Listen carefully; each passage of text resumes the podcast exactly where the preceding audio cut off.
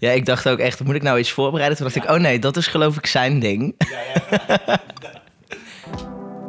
Hoi en welkom bij de Guitar Express podcast nummer 41. In deze aflevering praat ik met Sam Jansen. Sam speelt in de Live de Leeuw Band en neemt daar de zang en de gitaar voor zijn rekening. De, toen ik podcast nummer 14 maakte, waarin Live de Leeuw te gast was, had ik het er al met hem over.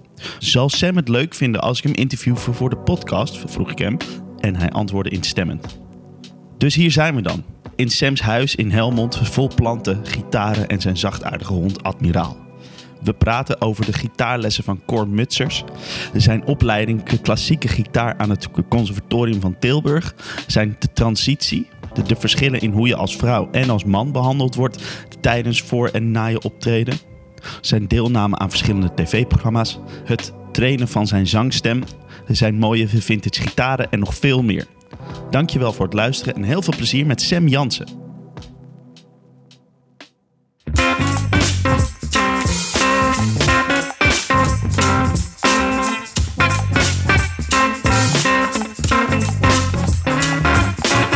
Nou, Sam, dankjewel dat ik hier zo mag zijn.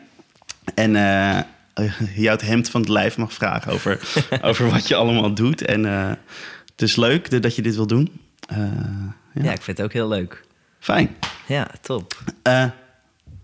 wat mijn eerste vraag is, is eigenlijk, wat leerde je als eerste spelen op gitaar en wie, wie heeft dat je geleerd? Mm, ik ben eigenlijk mijn gitaarlessen begonnen bij een uh, gitaarleraar in Helmond toen gewoon. Dat was Erwin. Alleen na best wel korte tijd dat ik daar les had, um, stopte hij ermee. Dus toen ben ik uh, bij de neef van mijn moeder terechtgekomen in Asten. Dat was wel een stukje verder rijden. Dat was Cor Mutsers. Die speelde Oh. destijds nog bij Ilse de Lange, of die Ja. was daar net gestopt. Ja. Ja, dus daar heb ik altijd les gehad. en het eerste wat ik leerde spelen... Ja, ik moet zeggen, ik weet niet of dat aan die tijd toen nog lag... of dat dat toevallig de docenten wa- waren waar ik les bij had. Maar ik kreeg toen gewoon, zeg maar, eh, de kleine gitaarstarter heette dat. Ja, zo'n- boekje. boek, ja. Ja, en dan ging je noten leren lezen. En na een tijdje ging ik dan ook wel wat akkoorden leren spelen... en daar ging ik dan ook zelf bij zingen. Dat was dan ook wel een beetje waar mijn interesse lag. Oh ja, de, de, dat had je toen al, dat je echt dat zingen ook. Ja, dus ik heb het echt altijd wel allebei met elkaar gecombineerd, zeg maar. Dat begon dan gewoon met een soort kinderliedjes, want ik was echt zeven of acht toen ik Oh, begon. dus echt heel klein. Ja. Maar ja, ja, de eerste dingen zijn gewoon van die eh, oefeningen wat nog niet eens echt een liedje is. En dan krijg je Mick heeft een lammetje en vader Jacob, van dat soort dingen. dus ik ben wel echt een soort van... eh, ja, best wel klassiek opgeleid eigenlijk. Met altijd als zijspoor ook akkoorden spelen en ehm, gewoon popliedjes of country of wat dan ook. Ja. Tof. En ehm, eh, we- we- weet je nog wat het eerste was waardoor je zoiets had van, had van oh, dat wil ik leren, dat gitaarspelen? Weet je dat, weet je dat nog? Ja, het was eigenlijk nog een beetje op een heel kinderlijke manier. Misschien nog niet eens zo heel erg gelinkt aan muziek. Maar wat ik me nog herinner is dat wij op school hadden we zo'n dag dat je allemaal knutselwerkjes ging maken. En een van de dingen waar je dan voor kon kiezen was dat je van een soort van karton of zo met elastiekjes ging je dan een gitaar maken. Oh. Dus dat had ik dan gekozen. En eh, mijn vader had thuis een gitaar, maar daar speelde hij nooit echt op. En toen op een gegeven moment ging hij dus een paar akkoorden spelen daarop. Toen dacht ik, oh, dit is vet, dit wil ik leren. Dus daar begon het wel mee. Ja. Maar als je dan echt gaat kijken naar muzikaal, dat ik dacht, oh, dit wil ik leren. Dat was denk ik toch wel dat het voor mij een beetje begon met bijvoorbeeld Ilse de Lange. Want dat was ook iets wat mijn ouders heel veel luisterden. En die muziek vond ik gewoon heel tof. Mhm. En later kwam ik bijvoorbeeld in aanraking met die plaat Unplugged van Eric Clapton. Ja. En dat was echt een soort van mindblown. Ja, ja, dat ik dacht, wow, dit is vet. Vet. Ja. Dus, eh, was het dan ook, want je, je luisterde toen veel naar Ilse de Lange, was het toen ook van, oh, nu ga ik binnenkort bij Cor op les die speelt of heeft gespeeld bij, of was je dat? was je Nee, dat ik denk dat ik te jong was om überhaupt daarmee bezig te zijn. Oh, of, ja. of daar dan van onder de indruk te zijn Ja. of zo zelfs. Ja, Ja, grappig. nee, ik kan me dat ook niet meer zo goed herinneren of zo. Nee. Het is ook niet dat ik op die leeftijd al echt fan ergens van was. Dan was het meer van, oh, leuke liedjes, Ja, zeg maar. exact, ja. Ja. Ja. De- de- dat werkt dan misschien nog heel anders op die leeftijd. Ik denk zo. het, ja. Misschien dat ik dat op latere leeftijd wel gehad had, hoor. Stel, ik was 11 of 12 geweest of zo. Dat ik dan wel gedacht had, oh my god. Wel, het is trouwens wel, ik keek wel altijd heel erg tegen hem op. Want ik dacht echt, oh, hij weet alles en Ja, hij ja, kan alles. En hij is een soort van het einddoel of zo. Ja, Weet je wel? Ja. ja dat is wel heel grappig. leuk. eh, weet je nog wat het eerste was dat je leerde spelen dat soort klikte in je hoofd? Dus niet alleen dat je dat kon spelen, maar dat je ook iets mee kon of zo. Dat je dat, dat, dat kon inzetten om. Mm.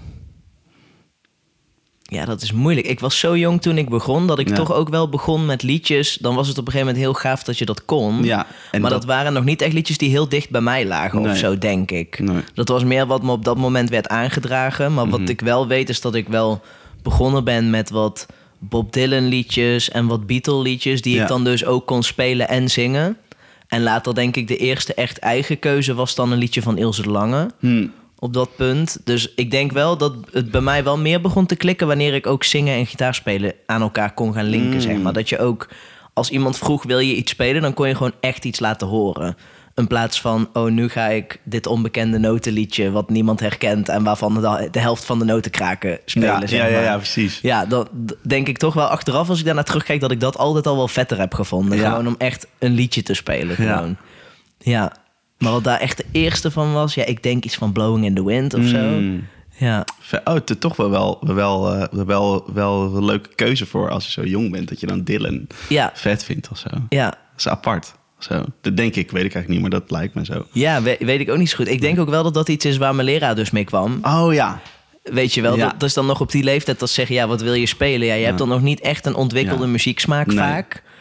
Dus dat hij er dan denk ik mee kwam... en dat hij gewoon keek naar welke liedjes zijn te doen. Ook Ja. voor deze Ja. leeftijd. En wat heeft maar drie akkoorden bijvoorbeeld, weet Ja, je wel. En dat dan dat eruit kwam. Maar dan vond ik dat wel heel leuk, inderdaad. Ja, Ja, dat, dat, merk ik ook soms, want ik, ik doe het dan ook gitaarles geven. En dan Ja. dat, dat heb ik ook van die kinderen van, nou weet ik veel, acht, negen of tien of zo. En, en, en de, dan de vraag is over van, de, wat wil jij spelen? Wat is een liedje dat je leuk vindt? En, en dan bij de, de meeste kinderen komt er dan niet echt wat uit of zo. nee, klopt. Nee, dan ben je er gewoon nog net iets te jong. Ja, Ja, dus dan is het vaak handiger om gewoon zelf iets aan te dragen. Plus natuurlijk op die leeftijd, dan speel je wel liedjes die jouw ouders ook kennen. ja. Dus dat is al een soort van, als die het dan leuk vinden, dan heb je al is- meteen een soort validatie van, oh, dit is, dit is vet, zeg maar. Ja, ja. ja. Lachen. Hey, eh, maar, maar, maar, maar eh, de laatste ben je, ben je toen echt op... op, eh, eh, is een beetje misschien van die, die pop- en roots muziek... Ja, afgestapt. Misschien niet afgestapt. Maar go- goed, toen ben je met de klassieke gitaar echt bezig gaan houden. Ja. Hoe is dat op een gegeven moment dan zo in, in de picture gekomen? Zo van, oh, maar dat ga ik nou doen. En later ook op het conservatorium en zo. Ja, ja, het is bij mij altijd wel heel erg een soort tweespoor geweest. Ja. En ik denk dat het ook wel was omdat mijn docenten destijds zeiden van... ja, klassiek is echt de basis. En Hmm. eh Cor had bijvoorbeeld zelf ook eerst klassiek gestudeerd. Wel ook om de reden omdat toen alleen nog maar klassiek bestond. Hij heeft later de opleiding lichte muziek ook nog gedaan. Maar op dat moment bestond alleen maar klassiek. Ja. En dat is wat ik dus de hele tijd hoorde van... klassiek is de basis. Ja. Dus ik dacht, oké, nou dan moet ik dat gaan doen. Want ik wil wel goed worden, zeg maar. Ja. Dus toen ben ik me ook altijd heel erg op klassiek gaan focussen. Was ik ook goed in. Vond ik ook leuk om te doen. Ja. Ehm, en ik had daarnaast ook altijd het spoor van ik speel in bandjes en Ja. ik speel lichte muziek, zeg Ja. maar. En ja, toen ben ik dus op een gegeven moment op mijn veertiende of zo... ben ik al de vakklas voor de vooropleiding gaan doen in Ja. Eindhoven. Want ik had niet zoveel kennis van theorie en dergelijke. Nee. Dus toen ging ik elke zaterdag naar eh, Eindhoven. En dan had je dan theorieles en Mm. dat soort dingen. Mm. En op mijn zestiende elke zaterdag naar Tilburg... naar de vooropleiding op conservatorium. Ja. Ja, en toen op mijn zeventiende ben ik al begonnen aan die opleiding klassiek Dat is gitaar. echt jong, hè? Dus dan ben je echt jong. En of ik al precies wist toen wat ik wilde, dat weet ik eigenlijk Nee. niet. Ik is- was ook wel zo jong dat ik achteraf misschien wel blij ben dat ik niet op die leeftijd op de Rock Academie zat. Want Oh. ik weet niet of ik daar wel overeind was gebleven. Oh ja. Of dan nog wel had geweten, wat vind ik nou zelf eigenlijk heel Ja, erg leuk of zo. ja. Ja. dus zo ben ik eigenlijk een beetje in dat klassieke erin gerold. Eigenlijk Ja. gewoon omdat ik er dus goed in was. Ja. En omdat ik dus vaak hoorde van dat is de basis en vanuit dat kan je alles. Ja. Of ik het daar achteraf helemaal mee eens ben, weet ik niet. Maar ja, het is wel gewoon hoe het gelopen is, Ja, zeg maar. ja. Ja, dus toen ben ik die bachelor klassiek gitaar gaan Ja. doen. En Maar ook tijdens die bachelor speelde ik ook nog altijd in bandjes. Want bijvoorbeeld tijdens mijn bachelor ben ik ook al bij de Live de Leeuw Band gaan spelen. Ja. Waar ik nu dus nog steeds in speel. Ja. Ja. Ja, ja. Ik, zag ook een filmpje van dat jij dan, dan die, die, die, die Jacques de Leeuwprijs had gewonnen. Voor de, de, de mensen die luisteren en dat niet weten. Dat is een soort van prijs die de, de FHK, de Fonds Hogeschool voor de Kunsten, een soort van eh, elk jaar uitreikt aan een van de studenten. Ja. Van welke opleiding dan ook. Dus van een kunstopleiding. Klopt. En dat he- heb je toen gewonnen. En toen, toen, toen speelde je ook heel veel. ehm, ja, eigenlijk, eigenlijk heel veel verschillende dingen ook. Want je zit dan Ja. op een gegeven moment zit je met de klassiek gitaar echt, echt in, in zo'n ensemble. En, maar, maar later ook ge- gewoon met een band en een, een telecaster. En, Ja, en dat je klopt. Stevie Ray Vaughan speelt, weet je wel. En Ja. ehm, de- dat soort dingen. Dus toen dacht ik wel, oh ja, dus het, het is altijd... de- toen had ik ook al het gevoel van, oh ja, het is dus wel echt die twee dingen. Ja, Ehm, ja, heel grappig ook wel. Want inderdaad, in, in eh, die filmpjes van de Jacques Leeuwprijs zie je het ook allebei voorbij komen. Ja. En ik denk dat dat dus ook een van de redenen is dat ik toen die prijs heb gewonnen. Omdat ik iemand was op de klassieke opleiding die meer deed dan alleen dat, Ja. zeg maar. Er zijn heel veel mensen op klassieke opleidingen die gewoon alleen maar nootjes vreten, zeg Ja. maar. Om het zo even te noemen. Ja. Dus ik denk dat dat wel een van de redenen was dat ik gewoon breder georiënteerd was. Eh, maar tegelijkertijd was het ook heel grappig, want ik kreeg op het conservatorium bij de klassieke opleiding heel vaak te horen: wat doe jij hier eigenlijk? Zo van: je past hier helemaal niet. Maar bijvoorbeeld wanneer ik in een bandje speel, was het weer heel vaak van: waarom schrijf jij alles op wat je speelt? Weet je wel, dat was dan weer een soort van: het paste allebei net niet helemaal. Je zo. past er nergens. Nee, nee, precies, nee. Oh. Ja. Nee, wel grappig achteraf. Ja. Ja, maar en denk je dat het je, je, je- of, of nee, je, ehm, en heeft dat je veel gebracht? Die, die, die, die twee kanten, of vond je het juist moeilijk? Of ehm, ja, heb je daar. Ja, wat- ik, ik wat- vind het altijd zo moeilijk om te zeggen. Want je weet niet hoe het geweest was als ik een andere keuze had gemaakt. En ik ben heel blij met waar ik nu sta in Ja. mijn leven. Dus dan denk ik, dan is het goed geweest. Het is gewoon geweest. Ja. ja. want stel ik zou hypothetisch gaan nadenken... inderdaad van stel ik was op mijn zeventiende wel zang gaan studeren op de Mhm. Rock Academie... Ja, misschien was ik daar wel helemaal niet klaar voor geweest dan of zo. Bij Ja. klassiek was het natuurlijk op zo'n jonge leeftijd... en nog zo zoekende naar wie ben ik en wat wil ik... is het zo makkelijk dat je gewoon... dit is de bladmuziek en dit Ja. is wat je ermee moet doen. En dan ga je keihard studeren en dan is het gewoon goed, zeg maar. Ja, dat is misschien op die leeftijd ook wel gewoon makkelijker. Misschien is dat wel goed geweest op dat moment. Ja, pre- pre- precies. Want die popopleidingen zijn toch altijd veel abstracter in de zin van, van dat je een soort van wat jij doet of zo, dat, ga- dat ga je dan een soort. Ja. ehm, hoe zeg je dat? M- meer eh, mee bezig, laat ik het zo zeggen. En, en, en beter maken, even tussen haakjes of zo. Ja, En de- daar ben je misschien nog helemaal niet echt klaar voor, misschien inderdaad op die leeftijd. Denk nee, ik. ja, weet ik dus. Ik denk heel veel mensen ook wel hoor. Maar ik denk dat ik gewoon nog best wel zoekende was op die Ja. leeftijd. En dat die klassieke opleiding ook wel veilig was. Ja, Tot, ja, Ja. op een bepaalde manier. Ja. Want het is wel inderdaad, het is heel concreet. ja, Eh, en het is gewoon hoe het gelopen is. Ja. Aan de andere kant ben ik er wel inmiddels ook van overtuigd dat klassiek niet de basis is voor alles. nou ja. Want tuurlijk, je leert gitaar spelen, maar je leert niet met plektrum spelen. Terwijl ik doe nu niks anders dan met plektrum spelen. Weet je wel, de Ja. technieken voor de linkerhand zijn anders. Ja. Je leert veel minder denken in improvisatie of toonladders of Ja. weet ik veel wat. Dus het is wel echt een compleet andere uitvoeringspraktijk. Ja, Ja, het is wel allebei gitaar spelen. Ja. Dus in zoverre is het niet dat je er niks aan hebt natuurlijk. Nee. Ik heb er heel veel van geleerd. ja. Maar het is wel echt een andere manier van eh, muziek maken ook. Ja. Dan doe je daar, ehm, de, daar, de, de- nog iets mee met dat klassieke? Of eigenlijk gewoon niet? Eigenlijk niet. Nee. Nee. nee, Ik denk wel heel vaak, oh, is eigenlijk wel zonde. Want ik heb er natuurlijk heel veel tijd in geïnvesteerd. Ja. En ik zou het wel goed kunnen. Maar de realiteit is ook een beetje dat wanneer je in dat genre echt iets heel goed wil doen... dan moet je gewoon elke dag uren maken. Ja, ja, ja. En dan is is het gewoon voor mij geen prioriteit. Nee, nee, Nee. niet, nee, snap ik wel. Stel, ik zou nu bijvoorbeeld iets, een klassiek stuk van Bach of zo, weer heel goed kunnen willen spelen. En ik zou daar één of twee maanden in investeren, zou me dat wel lukken. Ja, Maar ja, wat is dan je eindresultaat? Dan kan je één zo'n stuk heel goed spelen. Ja. Ik ga daar toch geen concerten mee doen. Nee. Dus dan denk ik, nou, er zijn nog zoveel dingen binnen die andere stijlen die mij ook echt aanspreken. Waar ik ook elke dag naar luister. Want Ja. ik luister eigenlijk ook helemaal geen klassieke Nee. muziek. Ja. Weet je wel, dat ik denk, ja, daar is nog zoveel wat ik zou willen doen. Ja. Dat ik mijn tijd dan niet eh, in klassiek zou willen steken. Ja.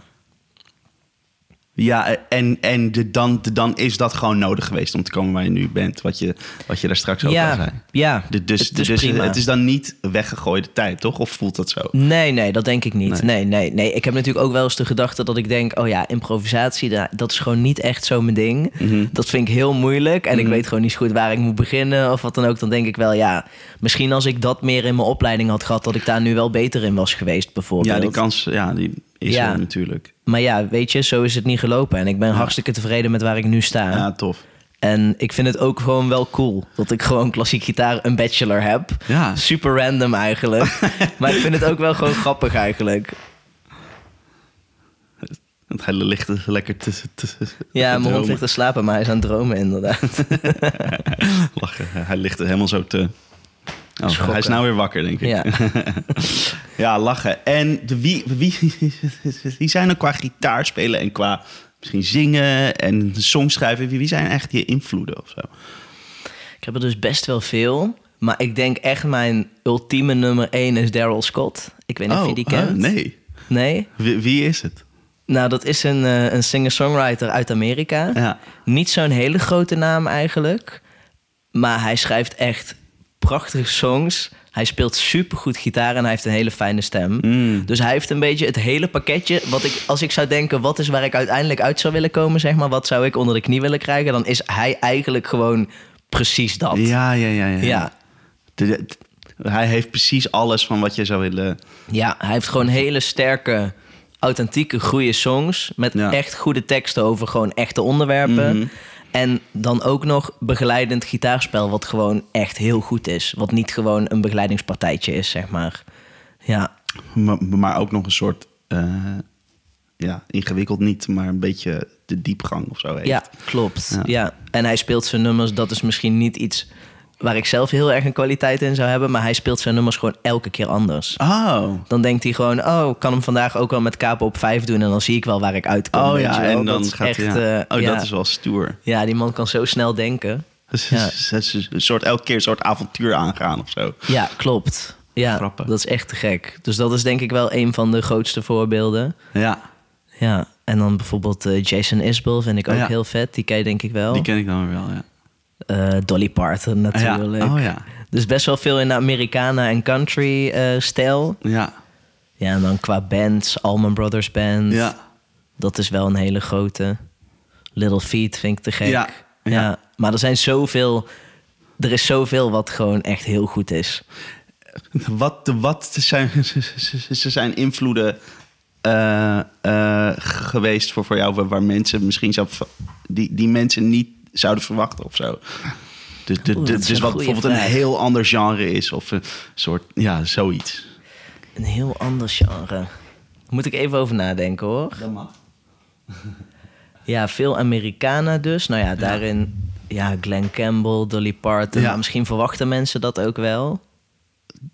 Ja, dat ligt misschien wel een beetje in dat straatje, maar misschien is er ook iets dat je zegt van, nou, vroeger heb ik heel veel naar, eh, naar, ehm, wat weet ik veel.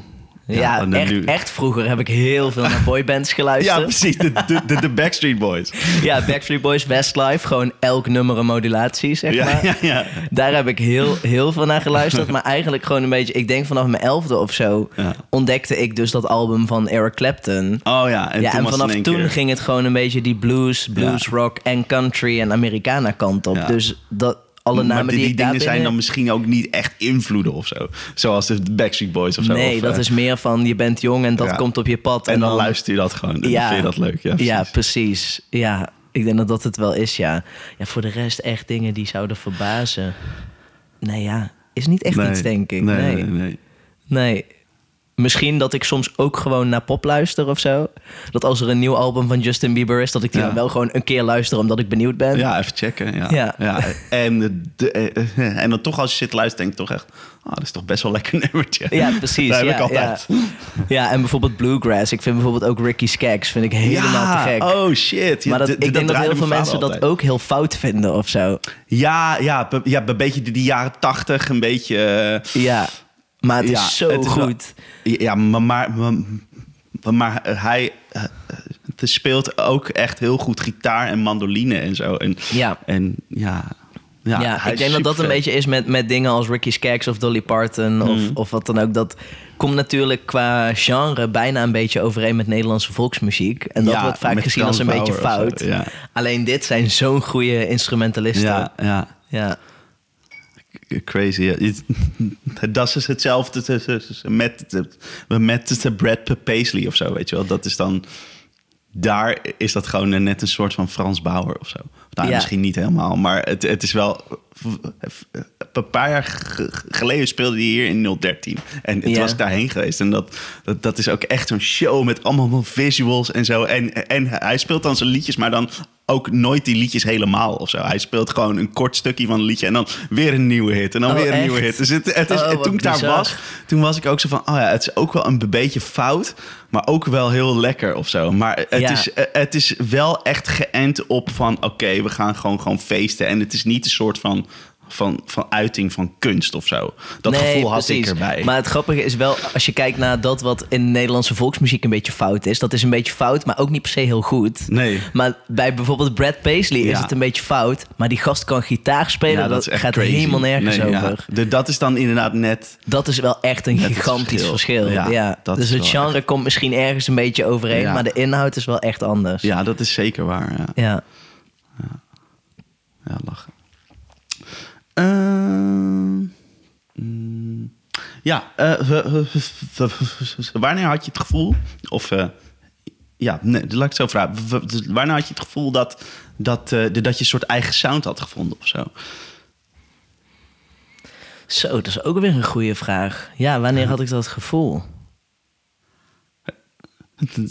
Klink je nu meer als je jezelf dan bijvoorbeeld... eh, bijvoorbeeld tot vijf jaar geleden of zo? Ja, dat denk ik wel. Ja, ik weet dat ik toen nog. eh, ik was ook gewoon, doordat ik natuurlijk die klassieke achtergrond heb en altijd wel bijvoorbeeld elektrisch gitaar ernaast speelde, maar dat was een beetje zo. Ja, zelf een beetje geoefend en Ja, ik wist er niet zoveel van. En ik had ook door natuurlijk, ik alleen maar met mensen omging, ook die klassiek studeerde, niemand in mijn omgeving die daarmee bezig was. Nee. Dus ik denk dat Lijf een beetje de eerste was. Ah. Waarmee ik dus in contact kwam. Die, nou ja, die zit natuurlijk vol op al die gitaar, eh, gitaarspullen Ja, en zo ook. ja. Dus hij was al best wel vroeg ook echt bezig met... ja, die pedaaltjes en die versterker en die gitaar. Mhm. Ja. En ik had echt geen idee. Ik had een of andere lelijke Mexicaanse telecaster. en... eh, een versterker die ik dan ergens goedkoper had kunnen krijgen of zo, weet je wel. Dus ik had, qua sound was ik er echt nog totaal niet. Nee, Dan spreken we wel over echt 9,5 jaar geleden. Ja, oké, ja, ja, check. Ja, maar toen wist ik er echt helemaal niks van. En dat is gewoon langzaam gaan groeien. En Ja. ik denk dat ik nu inmiddels ook wel... Los van dat je alleen maar via via hoort... oh, dat is goed. En dan denkt, oh, dan zal dat wel goed zijn. ja, ja. Dat ik nu gewoon wel ook vertrouw op wat ik zelf mooi vind. Ja, ja. Gewoon. Ja. Ja. Eh, eh, En, dan had je ook, ook, ook op een gegeven moment zoiets van puur van wat je dan maakt qua liedjes of hoe je, hoe je speelt op je gitaar of hoe je zingt. Dat je op een gegeven moment had van, oh ja, dit is wel mijn ding of zo. Ja, ook steeds meer Ja. wel. Ja, want ik weet ook nog wel op het begin van eh, dat ik in de Live de Leeuwband speelde, Ja. was het ook nog vaak zo dat dan, nou ja, dan schreven Live en ik bijvoorbeeld samen de liedjes en dan maakte hij gewoon de leadgitaarpartij en dan gingen we daarna samen een soort tweede gitaar erbij maken, omdat ik het dan ook niet altijd zo goed je had wist. niet echt idee hoe je dat dan deed. Nee, nee, nee, nee, dat wist ik gewoon niet zo goed. Want ik had wel veel, ik had dan wel ook wel eens zelf wat geschreven, maar dat was dan gewoon, ja, dan speelde ik gewoon akkoorden en dan zong ik erbij. Ja, Of het waren gewoon covers en dan heb je al een soort van houvast van wat moet je spelen, weet je wel. ja zo van zo gaat het. Ja. Zo, zo gaat de partij. Ja. Ja, klopt. Maar nu is het wel gewoon. eh, ja, ik weet niet, als we nu gaan schrijven, ja, dan heb je gewoon bijvoorbeeld wat is het schema en wat zing ik daarop. Ja. En de rest kan ik gewoon zelf wel invullen. Dus dat, het komt nu veel natuurlijker Ja. of zo. Ja. Cool. Maar dat heeft ook denk ik een heel groot gedeelte met onzekerheid te maken. Ja, oké. Want die was er daarvoor heel veel. En Ja. dan ga je ook in alles een soort bevestiging zoeken. Ja. Of het niet helemaal zelf durven. Omdat je denkt, oh misschien kan ik dat dan niet. Ja. Of misschien kan iemand anders het beter, weet je wel. Maar op een gegeven moment moet je ook gewoon op jezelf leren vertrouwen, denk ik. Ja, En dan merk je dus ook dat je misschien wel meer kan dan dat je denkt. ja. De, dus, de, dus dat is ook een soort, eh, een soort te groei geweest misschien. Ja, ik denk het wel. Ja. En je leert dan vervolgens dus ook weer hoe het moet, omdat je het zelf gaat doen. Mhm. Ja. Eh, eh, te- En, maar, ik denk dat je je, je, je, je transitie heeft denk ik ook wel heel erg een soort... eh, ja, ja, onderdeel gespeeld in van... oké, ik klonk eerst zo, maar dat strookte waarschijnlijk nog helemaal niet... met hoe je hoe je, je voelde. Hè? Ja, En, klopt, absoluut. eh, ja, hoe, hoe is dat dan geweest of zo? Dat je, was je ook, ook bang om, om die transitie eh, aan te gaan... dat je stem, dat je niet meer zou kunnen zingen of zo? Ja, absoluut. Ja? Ja? ik heb er ook best wel lang over gedaan. Want ik, de- ik zat nog helemaal niet zo lang bij de Lijf de Leeuw band... toen zij al wisten dat ik Ja. uiteindelijk in transitie zou willen, zeg maar. Maar ik heb er vijf of zes jaar over gedaan... om dan ook echt medisch te starten. Ja. Ehm, en ge- ge- gewoon puur om die keuze ook te maken van ga ik het doen of niet? ja, ook wel, het had ook wel met omgeving te maken... Hmm. En, en gewoon dat soort dingen bijvoorbeeld. Maar ook wel omdat ik echt wel een angst had voor die stem. Ja. Want je wist niet wat er ging gebeuren. En ik heb er heel veel onderzoek naar gedaan... maar er was niks te Ja. vinden. Gewoon echt niks. Wauw. Dus het enige wat ik kon vinden was niet heel erg bemoedigend. Dat Mm. was alleen maar, oké, je strothoofd gaat niet groeien, je stembanden wel, dus je verliest controle en volume. Oh. Dat was eigenlijk het enige wat ik zeg maar, wat wetenschappelijk bewezen was dat dat kon gebeuren, Ja. zeg maar. Dus inderdaad, dat was wel eh, ja, nogal een duik in het diepe om dat dan toch te gaan doen. Ja. Maar achteraf gezien ben ik er super blij mee. Want nu, nu heb ik dus ook het idee dat ik nu een soort van mijn eigen sound mag gaan maken of zo. Ja, ja, precies. Ik heb mijn hele eigen stem kunnen vormen daardoor. Want Ja. ik had al best wel veel achtergrond qua ehm, zangtechniek en dergelijke. Ja. En mijn hele stem ging veranderen. Maar ik kon dus gewoon zelf gaan kiezen, een soort van, wat ik wilde dat het ging worden of zo. wauw. Dat ik gewoon dacht, oh, ik, ik vind het nu iets te schel klinken. Oké, dan ga ik die diepte meer oefenen. Oh. Oké, dat is gelukt. Nou, nu heb ik dat, weet je wel. Terwijl met mijn, nou ja, om het even mijn vorige stem te noemen. Ja. Dat is gewoon, eh, ja, je zingt dan gewoon hoe je zingt. Ja. Snap je? En dan ben je je nog veel minder bewust daarvan. Maar nu was ik zo bewust van die verandering van die stem. Wow. Dat ik ook veel bewuster daarmee kon gaan werken. Dus dat ik nu ook veel meer, me- ik ben nu ook veel tevredener over mijn sound en manier van zingen dan ik was voor mijn transitie. Niet alleen omdat mijn stem toen niet klopte, zeg maar. Nee, nee. Oh ja. Oh, du- dus ook pu- puur op een soort... Ja, op een ander level meer qua hoe je ermee omgaat of zo. Ja. Ja, want ik denk dat het natuurlijk, ik denk dat dat minder vaak voorkomt. Ook gewoon voor jongens die in de puberteit raken. Dan raak je misschien ook een beetje die controle kwijt. Mm. En stel je zou dan al zingen, dan zing je waarschijnlijk gewoon door. En dan zie je wel waar het schip strandt. Maar ik was er nu zo erg mee bezig van... Mm. Ja. oké, dit moet uiteindelijk goed komen. Ja. Dus had ik bijvoorbeeld... eh, oh, als ik in het hoog zing, dan voel ik hier spanning op die spieren. Oké, dan ga ik trainen.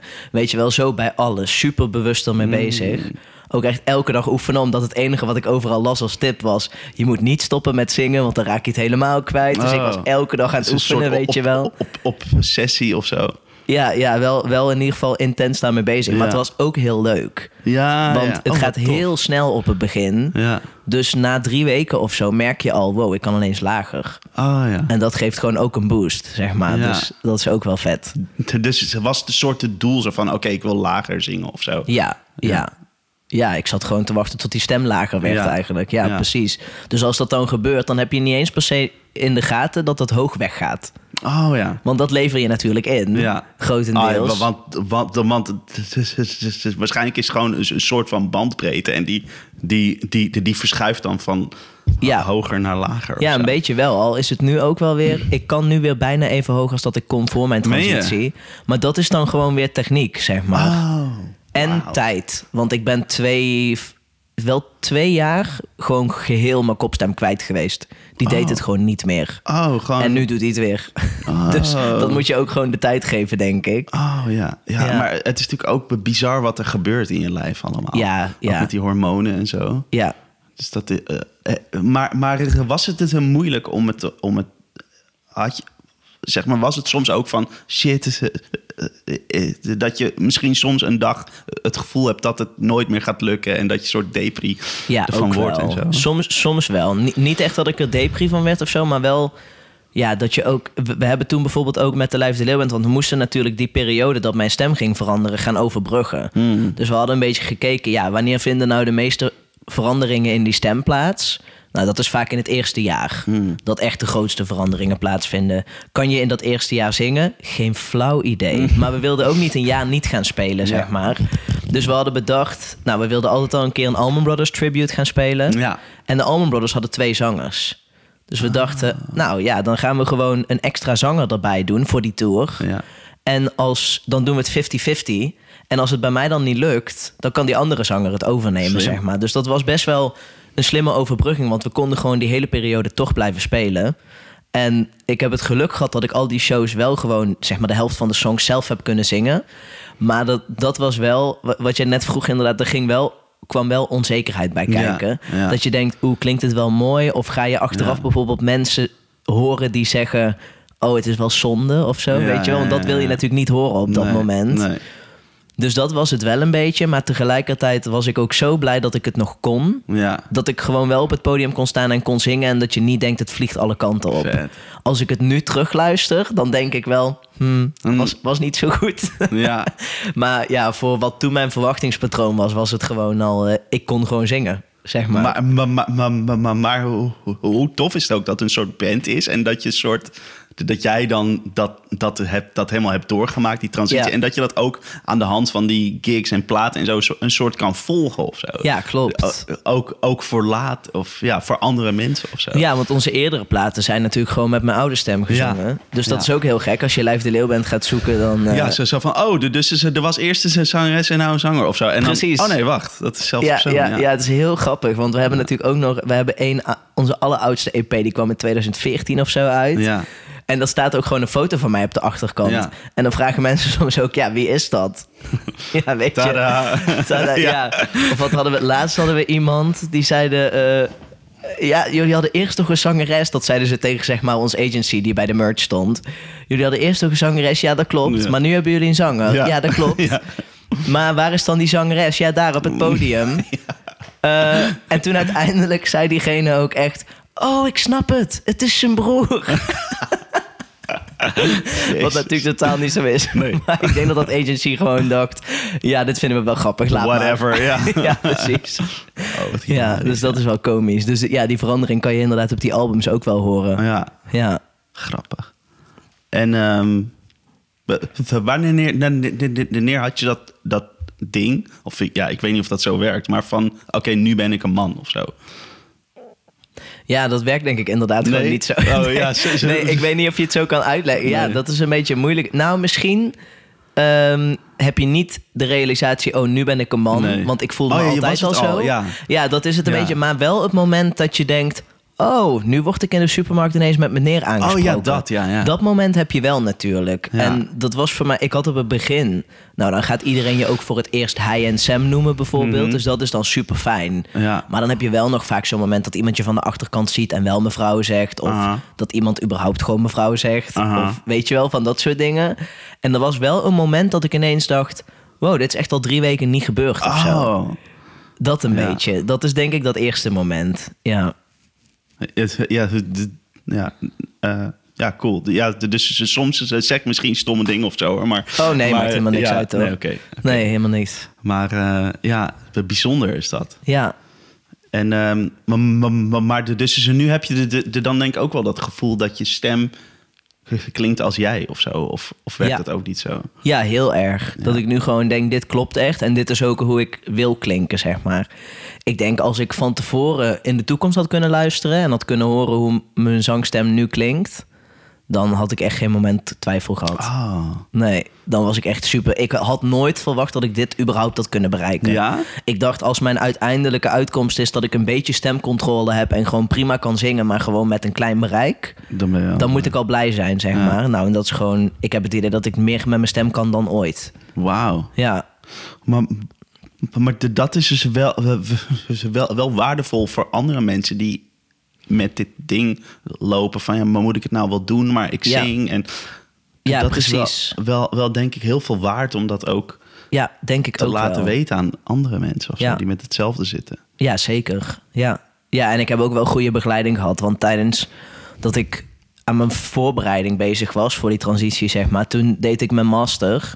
Oh ja. En eh, ja, daar hadden we het net al eventjes over voor Ja. de opname. Dat ik Ja. dus begon met een master klassiek gitaar. Ja. En dat ik halverwege dacht, ben ik nou eigenlijk aan het doen? Ja, ja, ja. En toen ben ik naar eh, lichte muziek gegaan met ook zang erbij.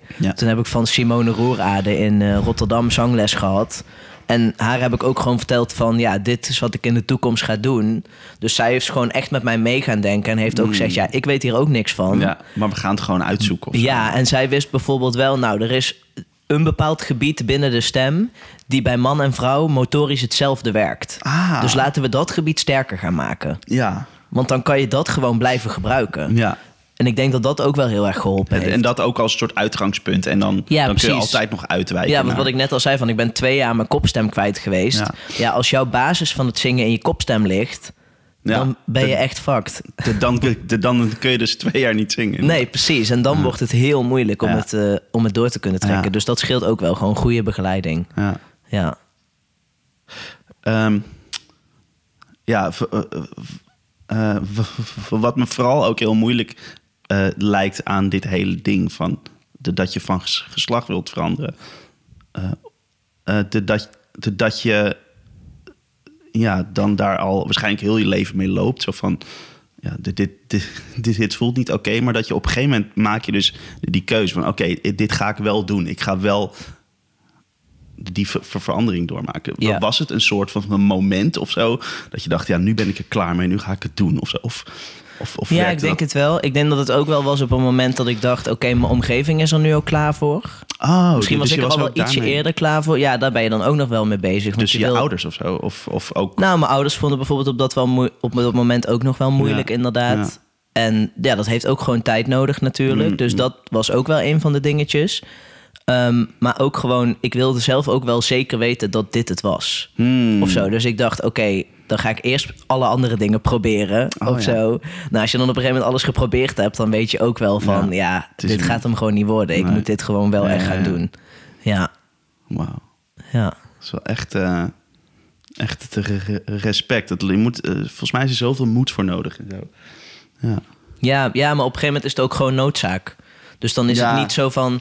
Oh, ga ik gewoon lekker makkelijk blijven leven zoals ik al deed? Of Nee, ga ik een moeilijke stap niet. zetten? Nee, nee, Nee. Het, het maakt het leven eigenlijk alleen maar makkelijker. Ja. Ja, ja.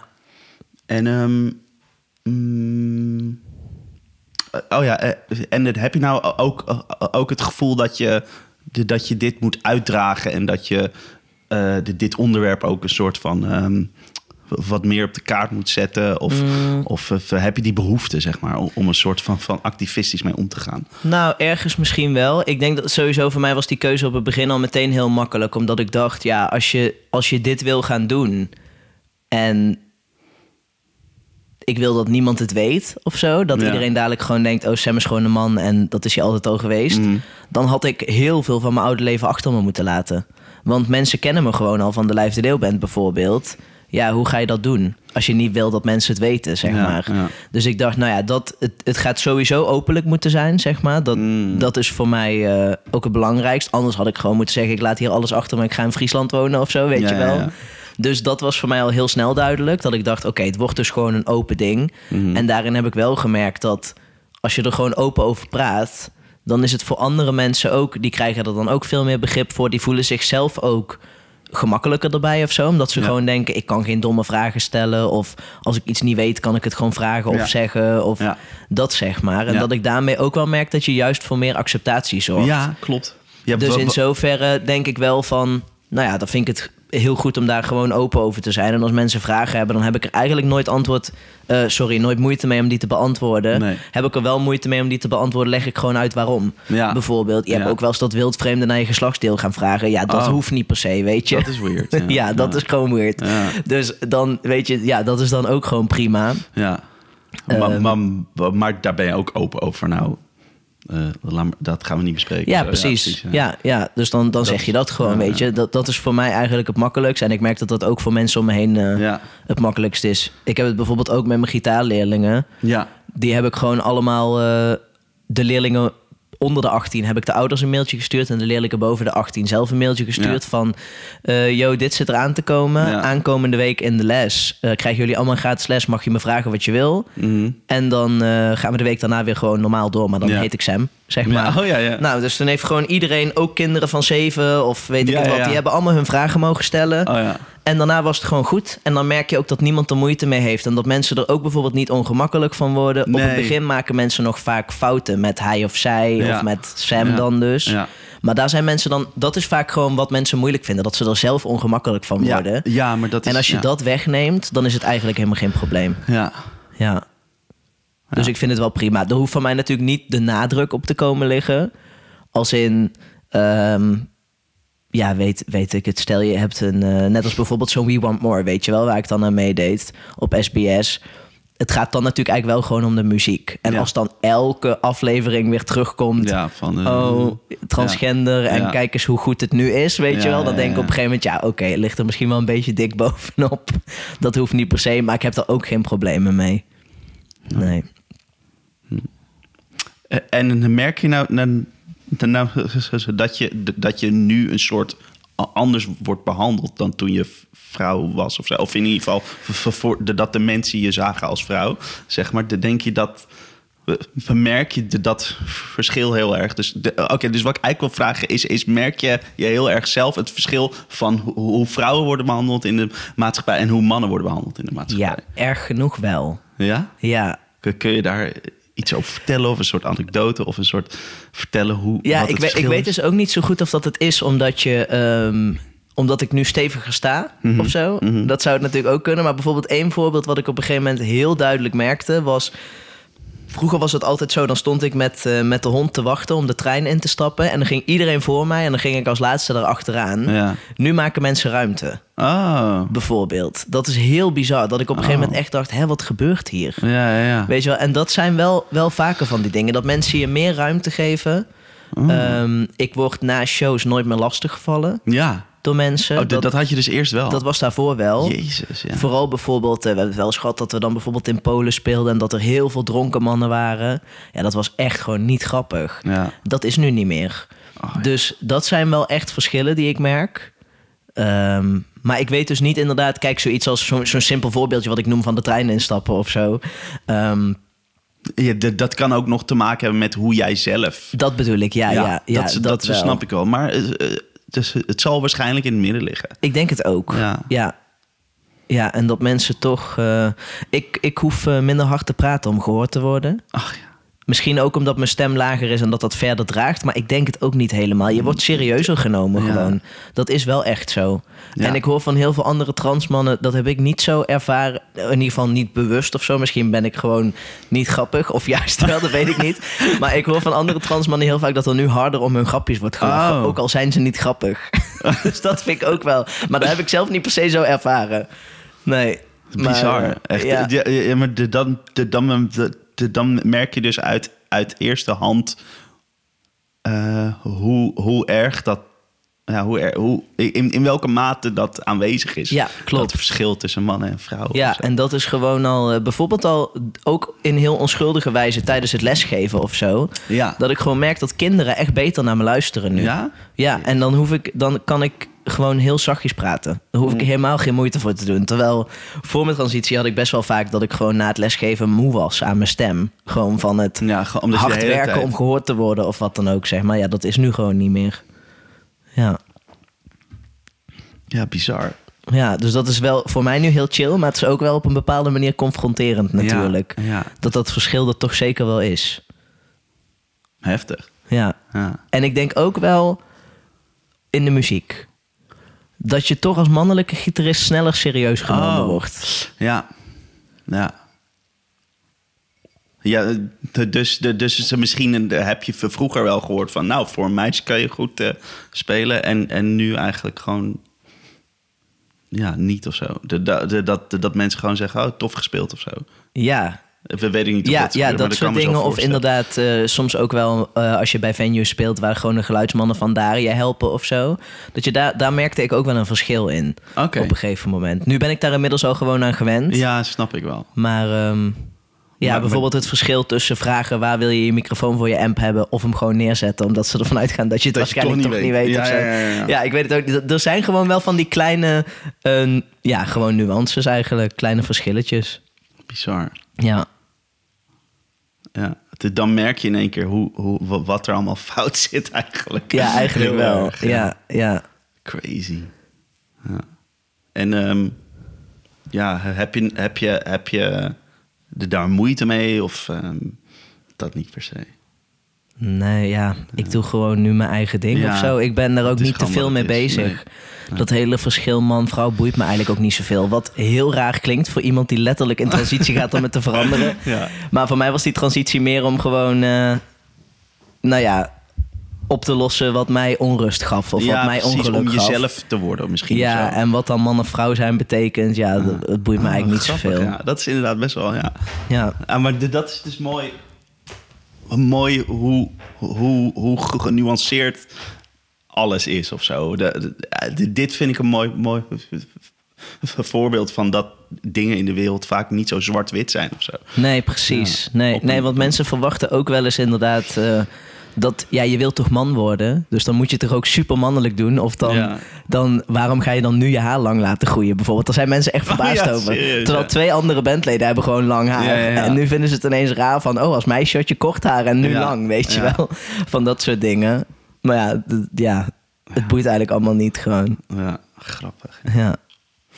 Oké, ehm, hoe hoe, hoe ben je, denk je, door de jaren heen eh, eh, ge- gegroeid als gitarist en, en zanger en eh, de liedjesschrijver? Heb je een soort van, ja... Ja, nou, dat is de vraag eigenlijk. Hoe, hoe, hoe- ben je gegroeid? Of, of heb je het gevoel dat je Ja, ik denk, gegroeid of ik denk, ja, zeker wel. Ik denk dat wij ook bijvoorbeeld als band heel erg gegroeid zijn. Ja. Gewoon allemaal met elkaar ook. Maar ik denk dat zo'n groei... Ja, het is moeilijk om daar echt bijvoorbeeld een eikpunt in te noemen. Omdat het allemaal best wel geleidelijk gaat gewoon. Ja, dat is natuurlijk ook Als je zo, dan ja. bijvoorbeeld kijkt naar... Soms heb je niet eens door dat je gegroeid bent. Maar als je dan een album hoort van bijvoorbeeld vorig jaar... of een album van twee jaar terug... Oh ja. dan hoor je ineens wel echt verschil bijvoorbeeld. Ja, ja dat is grappig. Ja, en ik denk de laatste jaren, ja, natuurlijk qua mijn stem is het nu wel makkelijk te zeggen, omdat dat Ja. gewoon zo snel gegaan is Ja. en zo'n extreme verandering is.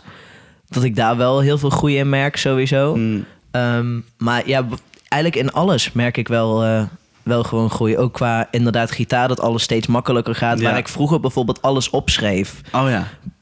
beginnen dingen nu een soort van eh, logisch te zijn. Ja. Dus ik onthoud ze gewoon. Ja. Vroeger was ik heel vaak ook gewoon echt partijen zo precies aan het instuderen. Mhm. Nu durf ik het gewoon los te laten. Ja. En dat is ook denk ik een beetje gekomen tijdens die Allman Brothers Tour die Mhm. we gedaan hebben. Die is daar heel waardevol voor geweest omdat die songs van de Allman Brothers, die albumversies zijn bijvoorbeeld vijf minuten. Ja. Maar bij ons werd een nummer live soms wel 15 minuten. Ja, ja, ja. Dat kan je niet instuderen, want je weet niet wat er gaat gebeuren. Nee, nee. En ik denk dat ik tijdens die tour, omdat alles zo gejamd wordt, dat ik tijdens die tour ook heel erg gemerkt heb van, oh, maar ik kan eigenlijk gewoon op mijn oren en op wat ik kan vertrouwen. En dan komt het wel goed. Ja. En dat juist ook heel leuk ben gaan vinden. Ja, ja, ja. ja. Dus ik denk dat dat tijdens die tour heel erg aangewakkerd is. Oh, vet. En dat ik nu gewoon, eh, ja, vroeger had ik ook gewoon, als we dan twee weken niet gespeeld hadden, moest ik echt de liedjes weer oefenen. Oh ja. Nu kan ik eigenlijk gewoon wel op mijn oren vertrouwen. Ja. Dat ik het, ik weet het wel. Ook al zou ik niet nu kunnen opnoemen wat de volgorde van de akkoorden is ja, voor elk ja. nummer, eh, komt het wel goed, zeg maar. Dus ik ben niet meer zo extreem aan het voorbereiden. En als er dan iets misgaat, dan is dat ook geen probleem. Dan ga je gewoon verder. ja. Weet je wel, ik maakte me daar vroeger allemaal veel drukker om. Ja, ja, ja. En dan, ja, nu kom je dan denk ik ook steeds meer bij het muziek maken uit of Ja. zo. En met schrijven is dat ook. Dat ik ook, soms zat ik op een tekst wel vier dagen en dan te ploeteren en dan weet ik veel wat. En nu is het gewoon, ik ga met lijf zitten bijvoorbeeld. Of net als afgelopen week was lijf hier om te schrijven. Nou, ik was eerder op, dus ik ging even met de hond naar het bos. Eh, ik schreef alvast even een coupletje en een refreintje. Ik dacht, ik weet niet of het iets is, we zien het zo wel. Weet je wel, en dan kom je terug en dan gaan we er gewoon aan zitten. Denk je, oh ja, dit is vet. Oké, Oh. nice. Ja. Weet je wel, de- het gaat zoveel makkelijker Easy allemaal. zo, ja. ja. Ja, en als, als je dan iets gemaakt hebt en het is niks, ook goed. Ga je weer door met iets anders, zeg maar. Maakt, ja, precies. Dus er ligt minder druk op of zo. Ja. En, en, en, en ik denk meer vertrouwen. Ja, op dat er wel iets komt wat, wat, wat tof is. En als het Ja, niet komt, dan komt het een andere keer. ja, en ik denk dat heel veel daarvan er dus ook al wel zat. Maar dat de ontwikkeling gewoon is dat het nu meer naar buiten komt of zo. Ja. Maar doordat ik dus gewoon ook dingen aan het doen ben nu, oefen je het dus ook meer of zo. Net als die hele Allman Brothers Tour was gewoon één grote oefening van... oh, hier kan ik ook dit doen. Ja. Weet je wel, en hoe Vet. vaker je dat doet, hoe meer je ook weer leert. Ja, Ja, cool. Ja, maar, maar dus nu, nu, nu- het klinkt nu ook alsof je nu ook gewoon beter door hebt hoe die gitaar werkt of zo. Ja. Qua hoe, hoe alle noten gerangschikt zijn en, en hoe het theoretisch zit. ja, en dat ik misschien ook meer een idee heb van wat ik wil doen Ja, of zo op, ja, ja, op de gitaar. Want ik denk dat het vroeger ook heel erg was dat ik me dan wel met, met veel dingen vergeleek of zo. Nou Mm. ja, dan sta je naast een lijf op het podium die gewoon super goed is in solo's improviseren en zo. En toen ben ik op een gegeven moment ook gaan denken van... ja, maar weet je, ik sta te zingen en ik speel al die tweede gitaarpartijen. Ja. Dat vind ik vet om te doen. Eh, Dat is dan jouw ding of zo. Ja, dat is Ja. gewoon mijn ding. Dat Ja. vind ik ook vet om te doen. Dat vind ik ook leuk om thuis te oefenen. Terwijl hele solo's improviseren en dat, dat is eigenlijk ook niet eens per se wat ik leuk vind. Dus Nee. waarom zou ik daar dan super goed in moeten zijn, zeg maar. Ja. Dus ik denk dat dat is ook iets waar ik nu gewoon vrede mee heb. Van oké, ik vind dat best wel leuk om een keer te doen, weet Ja. je wel. Maar dat is gewoon echt minder mijn ding. Ja. En ik vind het super vet om gewoon iets ingewikkeldere begeleidingspartijen te spelen. Mm. Dat mag ook echt wel moeilijk zijn. Daar wil ik echt energie in steken. Ja. Maar dat vind ik vet om te doen. Ja. Dus ja, dan ga je ook gewoon dat ontwikkelen wat ook bij je past, zeg maar. ja. Tof dat je dat zo vindt dan of zo.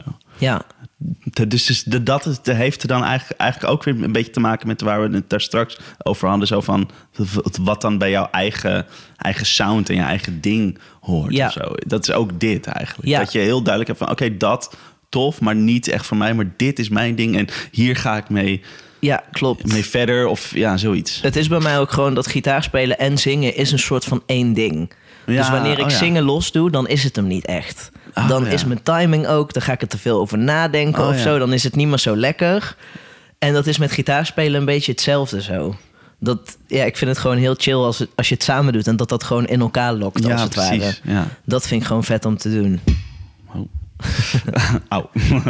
ja, precies. Oké, vet. Tof. Ja, ja, wa- want, want het- dat, dat het deden natuurlijk ook. Want je hebt vorig jaar toen, toen, toen meegedaan met dat, dat het Hit the Road. Ja. En toen dit jaar met het We Want More. Je zei het net al even. En to- toen was je eigenlijk ook altijd aan het spelen. Ja, klopt. En zingen. Te- Terwijl het eigenlijk een soort van zang... De ding is, ja, nou, ja, er- er zijn misschien wel meerdere mensen. Ook, ja, zo'n contest. En ze vinden het dan soms wel goed als je ook, eh, net als bij The Voice bijvoorbeeld, zijn ook Ja. wel eens mensen die dan gitaar of piano of zo erbij Oh, ja, spelen. ja. Ja. Eh, waarom begon ik hier nou over? Eh, nou, dat weet ik niet. Vond je het te leuk om met die dingen mee te doen? Met dat, dat de Hit the Road en The We Want More? Heb je daar veel aan gehad ook of zo? Ja, ik denk het ook wel. Het was wel ook gewoon, eh, het kwam nu allemaal een beetje samen of zo. Ah, Want ik ben echt de afgelopen vier of vijf jaar of zo elk jaar wel twee keer benaderd voor The Voice. ja, oh werd ja. ik dan gewoon voor gevraagd. En ik dacht elke keer, ja, ga ik echt niet doen. Ja, ja, precies. Ook, eh, ik had een heel beeld ook over hoe dat dan zou Ja, zijn. Zo ja. van wurgcontract en je moet allemaal dingen doen die je niet wil. En ze gaan iets van je maken wat je niet bent Mm. en weet ik veel wat. En toen eh, zaten we natuurlijk in die corona-lockdown, dus we hadden helemaal niks te spelen. En toen werd ik gebeld voor Hit the Road. En dat was voor het eerst dat ze dat, dat, ze dat programma gingen maken. Dus het was Ja. allemaal nog niet super concreet ook. Ja. Dus ze vertelde mij het concept van dat eh, programma. En toen dacht ik, oh, nou ja, hoe het op mij overkwam was een beetje zo van... je stapt bij BN'ers in de auto, Ja. je rijdt een stukje, ze praten met je en dan zing je een liedje... En dat was het, weet je wel. Ik kwam er eigenlijk later pas achter dat het dus ook een wedstrijd was. Oh, ja, ja. Dat had ik op dat moment eigenlijk helemaal niet door. Nee, ja. Toen dacht ik, nou ja, weet je, je hebt dan wel weer gewoon ook even iets om nu naartoe te leven. En iets om even voor te werken. En eh, toch een ervaring op te doen. Het is misschien laagdrempeliger dan iets als The Voice. Wat mij dan toch wel heftig leek. Hierin mocht ik ook echt gewoon mezelf zijn, zeg maar. Dus ik dacht, ja, weet je, misschien moet ik het gewoon een keertje doen. Misschien moet ik ook die vooroordelen aan de kant zetten. En eigenlijk heb ik daar gewoon een hele leuke ervaring gehad. Tof. Ja, dus toen dacht ik, nou weet je, hartstikke leuk. Ook hele leuke contacten opgedaan. Het blijft natuurlijk wel, SBS is natuurlijk een commerciële zender. Dus het moet in zoverre ook wel commercieel zijn. Dus je moet daar altijd een compromis in maken. Want ik ben natuurlijk, ja, de muziek waarvan ik houd is gewoon niet echt commercieel. Dus dat is natuurlijk wel iets, maar dat weet je natuurlijk van tevoren. Je weet gewoon, oké, dit is een SBS-programma en dat is commercieel. Ja. Ehm, maar ja, wel gewoon een leuke ervaring. Hmm. Ja, en toen werd ik dus in februari of zo gebeld. Nee, in januari voor eh, We Want More, ook op SBS 6. ja. Toen, ja, ik zat toen net een beetje in zo'n periode dat ik dacht... We hadden, die, we hadden die maand ook nog helemaal vrij, vrij gepland... want ik zou eigenlijk geopereerd worden... maar die operatie werd gecanceld door ja. corona, weet je wel. Ja. Toen dacht ik, ja, ik heb echt niks te doen nu. Ik zit een beetje gedemotiveerd thuis. Ja. Ik heb ook zo tijdens die lockdown... ik heb er bijna geen last van gehad... maar echt in januari zat ik even dat ik dacht... ik, Ik ben ook. motivatie kwijt Ja, of zo. helemaal, ja. En ik weet niet, ik moet weer even iets hebben om iets voor te doen. En het is Oh, leuk om te zeggen, oh, ik ga schrijven, want ik wil dingen maken. Maar als je dat drie maanden gedaan hebt, dan is die inspiratie ook Ja, een beetje weg. Toen dacht ik, weet je, misschien moet ik dit gewoon even tussendoor doen. Want ze belden net voor de opnames, dus Ja. het zou me een maandje kosten. Ja. dacht, nou ga ik dat gewoon doen. Ja, En eh, ja, dus ben je lekker daarmee bezig geweest. ja, ben ik daarmee bezig geweest. Ja. ook gewoon prima. Eh, Merk je nou de- dat, want, want het, Hit the Road heb je dus gewonnen ook. Dat Ja, was klopt. super vet. Eh, Merk je nou dat er de, dat, de, dat je daardoor dat mensen je zeg maar vaak vragen voor, voor, voor dingen of dat je vaak wordt benaderd voor de dingen. Ja, zeker wel. Ja. Ik, denk, ik denk vooral... ehm, ja, het is nu natuurlijk iets moeilijker te peilen... ook omdat er niet echt shows zijn. Dus ik weet niet hoe het was geweest als dat er wel was. Of Ja, je dan ook echt dan, meer ja. dingen boekt, bijvoorbeeld. Maar ik heb bijvoorbeeld wel... eh, ik mag nu optreden op de uitreiking van de eh, Jos Brinkprijs. Dat is Mm. superleuk. We zijn naar aanleiding van Hit the Road benaderd... om met de Live de Leeuw Band in een VPRO-programma mee te doen. Oh, oh ja, daar heb ik iets van gezien. Ja, dat was echt een supermooi stukje wat ze hadden Ja, gemaakt. Ja, Ehm, dus dat is dan super vet. Daar bereik je ook weer nieuwe mensen mee. ja. En eh, ja, dat eigenlijk. Ik heb, ik heb dat veel meer mensen me nu volgen bijvoorbeeld. Dat je veel meer Ja. reacties krijgt op Ja. dingen. Dus mensen volgen echt wat je aan het doen bent. Dus dat, dat, is, wel gek. tof. Ook voor, als er weer een tour komt met de, met de band. Of, Precies, of ja. een plaat. Of weet ik veel. Misschien heb je... eh, eh, eh, eh, heb je ook, ook een soort van solo-aspiraties of ambities? Of, Ja, dat is wel. We, we zijn dus. eh, ik ben bezig met een soloplaat. Ah. Dus dat wordt dan zeg maar een Sam Jansen plaat. Ja. Maar wel gespeeld ook met de muzikanten van de Lijf de Leeuw Band. Oh. Dat we dachten, dat is dan perfect. Want dan kunnen we alsnog gewoon die shows samen doen. Ja. Zeg maar. Dan zit het elkaar niet in de weg. Ja. En ehm, dat, daar zijn we dus eigenlijk al heel lang mee bezig. Vet. Daarvoor heb ik dan de songs zelf geschreven. Maar de Ja. eerste helft daarvan is al opgenomen met mijn Oh. oude stem. Oh. Dus het is zeg maar... we- was de, dat ook het, het ding? dat dat was een wil- beetje het concept Ja. van... dit is nooit gedaan, ik moet dit gaan vastleggen. Wat vet. Dus Oh, we zijn eh, echt in de week dat ik begon met de, met de hormonen, zeg maar, zijn we de studio ingegaan. Toen hebben we dus een half album opgenomen. Daar zijn ook documentairemakers bij aanwezig geweest. Wauw. Dus we hopen dat het een beetje zo'n heel project kan worden, zeg maar. Wat tof. En de tweede helft van die songs, daar ben ik nu nog aan bezig. Ehm, en die worden dan dus later opgenomen. Het liefst had ik die natuurlijk nu al opgenomen. En dan willen we daar graag een theatertour mee doen. Vet. Maar voordat we nu de theaters in kunnen, met alles wat er nog verzet moet gaan worden en hoe Ja. lang zo'n theaterseizoen sowieso duurt, kan Ja. het goed dat we twee jaar verder zitten Ja, alweer. ja, ja, ja, ja. Dus denk ik, ja, dan neem ik het liever ook iets later op. Dat je niet een Oh, plaat die al twee jaar uit is, dan nog in de theaters Nee, moet dit- gaan doen. Dat is dan maar. echt zo'n mosterd naar de maaltijd. Precies, ja. Dus dat, daar ben ik sowieso mee bezig. Tof, wat leuk. Wat- En misschien dat ik voor die tijd dan wel... ehm, want ik zou het ook wel leuk vinden om zelf inderdaad iets te releasen... wat iets meer in die Americana-stijl is. Want de Live Mm. het is natuurlijk toch meer bluesrock, southern rock. Ehm, dus misschien dat ik dan wel gewoon een EP met ook wat covers en wat eigen nummers... al wel ga releasen voor die Tof, tijd. Ja, Want het duurt natuurlijk dan gewoon nog eventjes. Ja. Dat lijkt me wel tof om te doen. ja, Ja. leuk zeg. Stel nou dat, dat je zou kunnen samenwerken met wie dan ook, de dood of levend. Ja. Dus een, misschien een van oh, wie, zou dat, wie zou dat zijn? ja, dan denk ik toch gewoon Daryl Scott. Ja, Ja, ik denk oh, ja het want wel. dat is natuurlijk jouw soort eh, he- held, zeg maar. Ja, en ik heb dus, eh, dat was wel heel cool. Hij doet elk jaar in ehm, Nashville, geloof ik, doet hij een soort songwritersweek. En dan ga je dus echt met zo'n groep les van hem krijgen en Oh. zo. En ik geloof ook wel van andere mensen. Nou, echt niet te betalen, maar wel Oh, echt ja. heel vet. Ja. Maar dit jaar kon dat door COVID niet doorgaan. Dus deed hij individuele sessies online. Dus toen heb ik er ook één gedaan. Oh, dus heb je les gehad? Ja, was super vet. Ah. Want dan was het gewoon een soort songwriting les, zeg maar. Dus ik had gewoon een liedje wat ik dan ongeveer al af had. En dan ging hij een soort van tips geven. Dan denk je, oh ja, dit zijn wel echt een paar van die kleine trucjes dat ik dacht, dit had ik zelf ook kunnen bedenken. Mhm. Maar het is wel dat het wel net next level wordt daardoor, zeg Oh, maar. grappig, joh. Ja, heel cool. Het lijkt me mij ook een soort eng of zo, of, of een beetje spannend, om dan je, ja, je held zo te ontmoeten en daar dan zo mee te interacteren. Ja, of super eng. Maar Ja, het scheelt of- misschien wel, hij is zeg maar niet zo'n soort van wereldster dat je ook denkt, hoe zou die zijn? Je snapt, als je Ja. hem op podium ziet, snap je dat zo is die gewoon. Oh, zeg ja. snap je? Gewoon, gewoon, best een normale gast of Ja. zo. Heb jij ook iemand dan die, eh, waarvan je zou eh, weten, daar wil ik mee? Ja, ehm, de eerste die me, me- me nou te binnen schiet, is- dat is Julian Lage.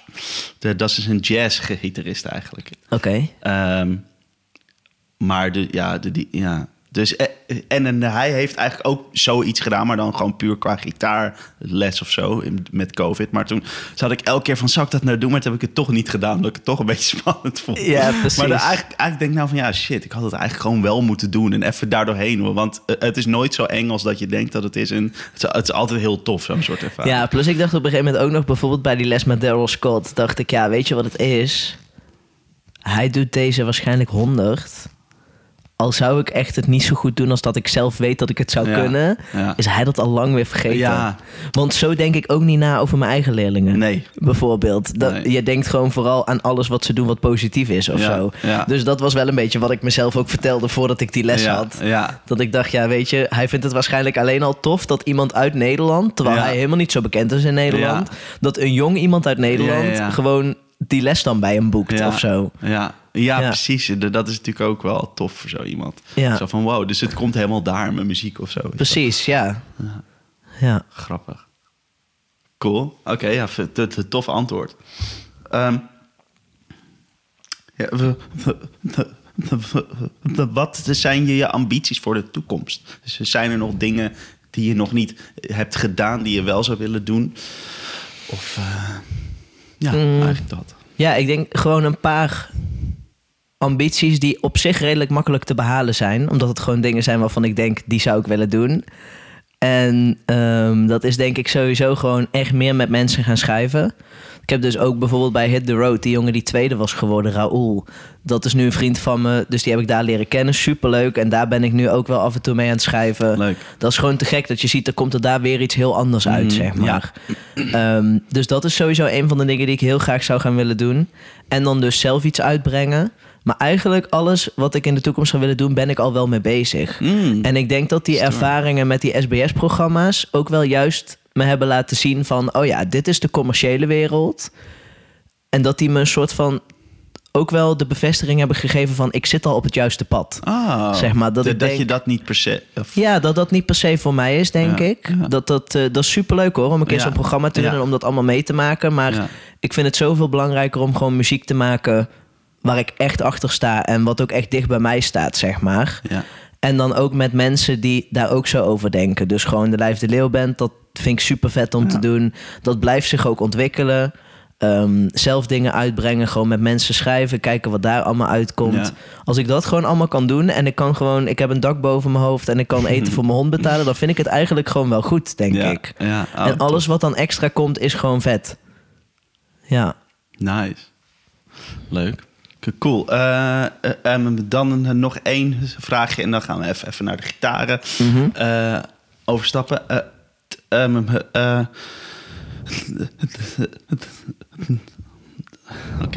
De Desert Island Discs. eh, En de, dan de drie. Dus stel, stel, stel dat je ooit op, op een, op een onbe- onbewoond eiland zou gaan leven. Ja. Ze, ze, ze dus moeten gaan zitten en je mag drie albums mee, mee, meenemen die je dan de rest van je tijd daar... Dat zijn de enige albums die je mag luisteren. Oké, oké. Ehm, even kijken hoor. Dan denk ik dat ik voor het album ga ehm, eh, van Daryl Scott en Tim O'Brien. Ik weet eventjes niet hoe dat album heet. Dat is wel Hmm. echt heel slecht. Maar ik weet wel hoe de hoes eruit ziet. Ja, ja, ja.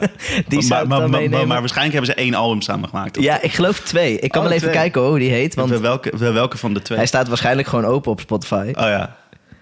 Even kijken hoor. Ja, ik denk dat dat wel is wel... Ja, of zou ik een andere van hun kiezen dan? dat is zo moeilijk, hè? Je mag er maar, maar drie ook, hè? Dus dat is echt super Ja. weinig. Even kijken hoor. Waar je dan de rest van je leven naar moet Oh, luisteren. want dit is ook een mooi album. Ja, wat lastig dit. ja, ik denk dan toch Real Time heet die. Real Van. Daryl Scott en, en Tim O'Brien. Mhm. Dan zou ik kiezen ehm, Dolly Parton, The Grass is Blue. Super vette plaat. Ja. En ehm, dan zou ik kiezen... Even kijken hoor, hoe dat album ook weer heet. Van Glenn Campbell. Oh ja. Hij heeft dat album met. eh, even kijken, die staat hier ook erg. Hij heeft echt 3000 albums, joh. Daar gaat helemaal nergens over.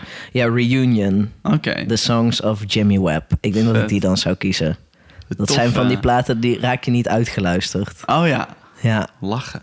Heb jij vaste platen waarvan je denkt, die zou ik... eh, oh, moeilijk. Ja, ik of zou... verandert dat ook door de tijd?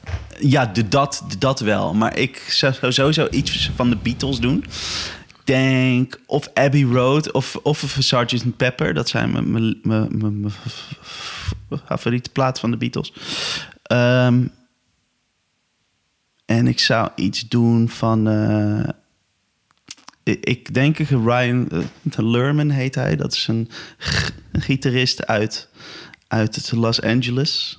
Uh, Maar ja, hij maakt ook, ook gewoon zijn eigen muziek. Waar hij volgens mij ook echt alle instrumenten zelf speelt. En, en, Oh, vet. uh, of misschien niet altijd alles, maar de meeste dingen of zo.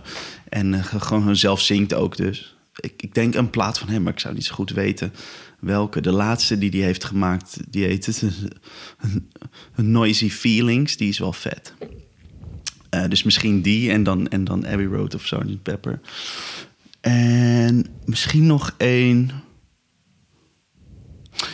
Ja, ik denk wel één iets van Toto ook.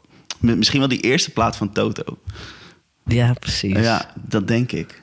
Dat, dat, daar zo is het nog zo lekker. Thuis is, is, ben ik echt met Toto opgegroeid. Want mijn vader, die, die was echt mega... Of ja, die is mega fan. Ja. En de, dus de, dat, dat, dat stond heel vaak op bij ons. Uh, de, dus daarom, maar, maar, maar, vooral die eerste, eerste periode van Toto.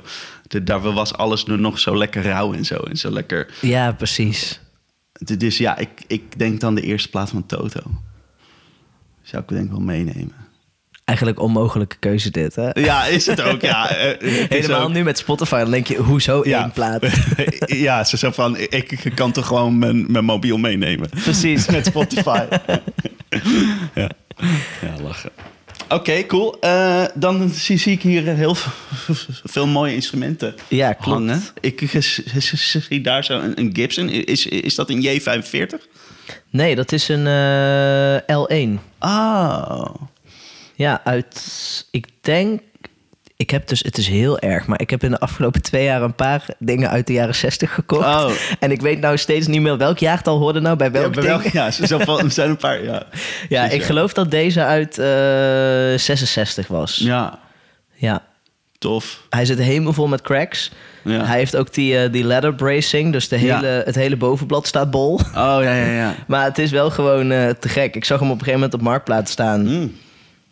Voor best wel een goede prijs. Ik dacht, ja, Ja. weet je, is gewoon te gek om te hebben. Ja.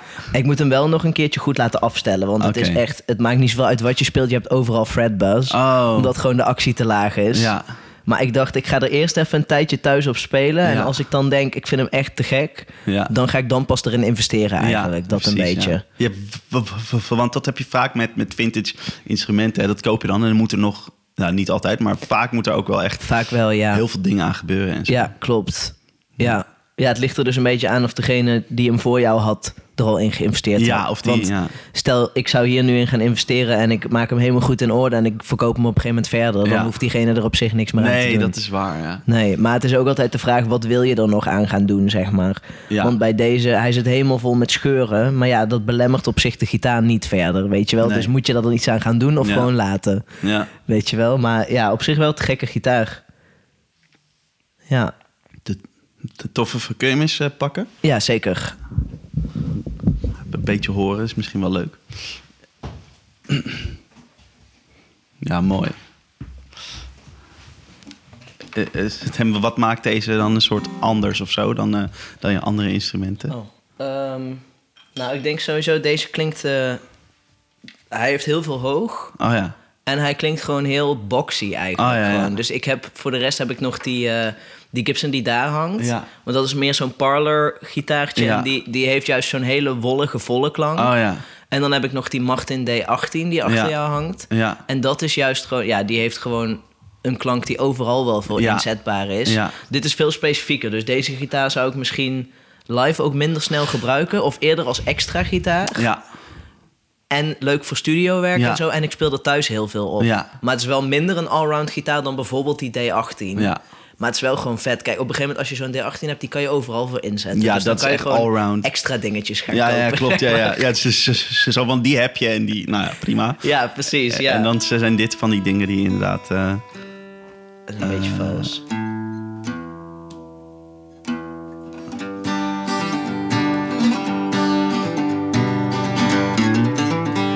Dus hij Ja. klinkt wel heel snappy, zeg maar. Ja, heel mooi. Eh, De vorige, vorige, vorige podcast die ik eh, heb opgenomen, die, die was met Pablo. Ja. Die, die, die ken je misschien wel. Die, die had ook zo'n, echt precies deze. Oh ja. Eh, die, maar maar, maar die, van hem was echt nog een stuk ouder. Volgens mij uit 1948 of zo. Ja, dat kan. Echt zo crazy oud. Maar ehm, die, die, die was ook te tof. En daar, daar speelde hij ook heel veel op, op inderdaad. Dat was een Ja, tof precies. Ja, het heeft toch gewoon wel iets. Ja, Ook heel veel sustain, dat dan weer wel. Maar hij is qua Ah, ja. klank, deze is qua klank ook wel een beetje beperkt. Maar ik vind het ook wel heel vet. Het is gewoon een heel specifieke sound, zeg maar. het heel mooi. Ja, Ik vind het heel mooi als je zo op speelt. Klinkt echt heel mooi. een beetje vals nog wel. Er zit ook gewoon de oude tuners nog op. Ja, precies. Ja, ja.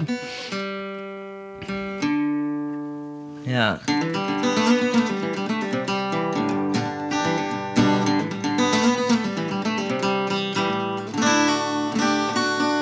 Ja, klinkt wel gewoon te gek. Heel mooi. Ja. Meer voor van die country bluegrass dingetjes is hij wel leuk. ja, Ja. heel vet. ja, dus hier speel ik wel veel op. De hele achterkant is ook kaal geschuurd. Oh, ja. Niemand weet precies waarom. Waarom? ja, precies. Ja, en echt, de lak die brokkelt er gewoon van af. oh ja, van die hals, ja. Ja, maar dat is dus ook weer... Het voelt gewoon als een soort van eh eelterig voet, zeg Ja, maar. ja. Snap je wat ik bedoel? Ja. Maar dat voelt dus ook wel weer lekker. Ja, ja, zo. precies, gewoon- Dat je denkt, oh ja, het is allemaal een beetje kapot en hout. En weet je wel... Heel terug voet. Ja, ik zat aan het voelen. Hoe ga ik dit nou beschrijven?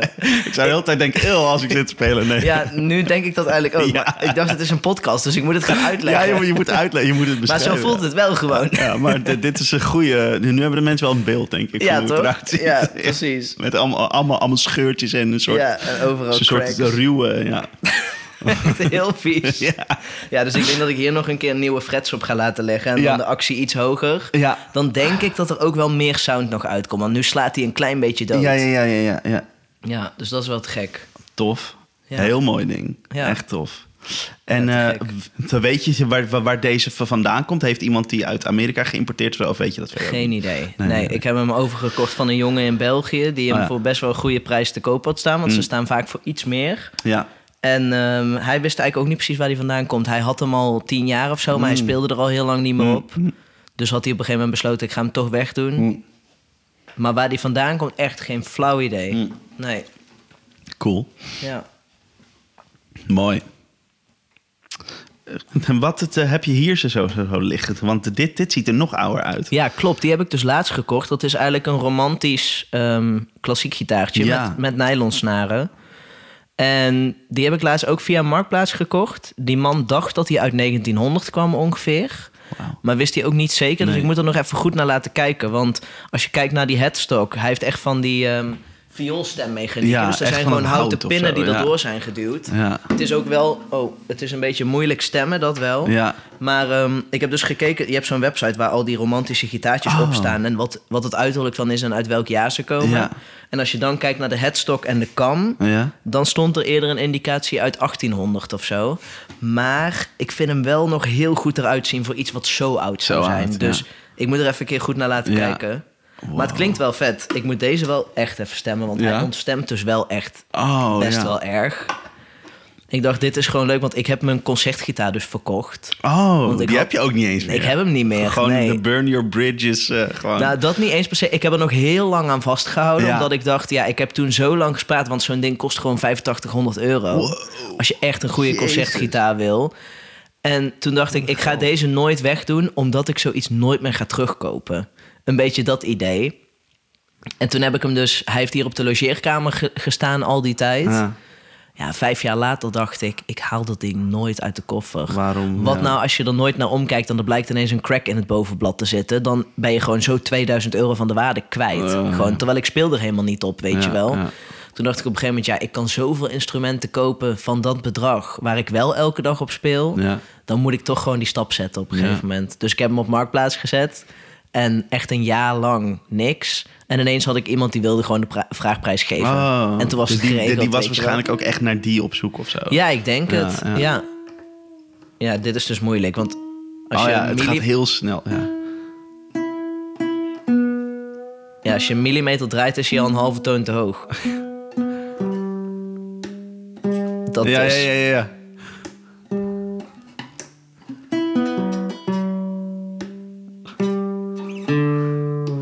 Dan moet je soms ook maar van... Ja, oké, dit is ongeveer... Dit is ongeveer, ja, precies. Dat je denkt, oké, het heeft een beetje die oude sound. Ik ga gewoon omarmen dat het een beetje vals Dat is is. een beetje vals, is, ja, ja. Ja, dat is niet te doen. Maar er zit dus echt ziek veel klank in. Op het best hard ook. Echt heel hard. Ja.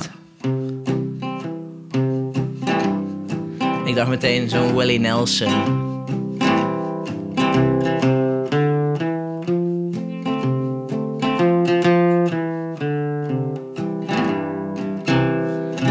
Klinkt echt super hard.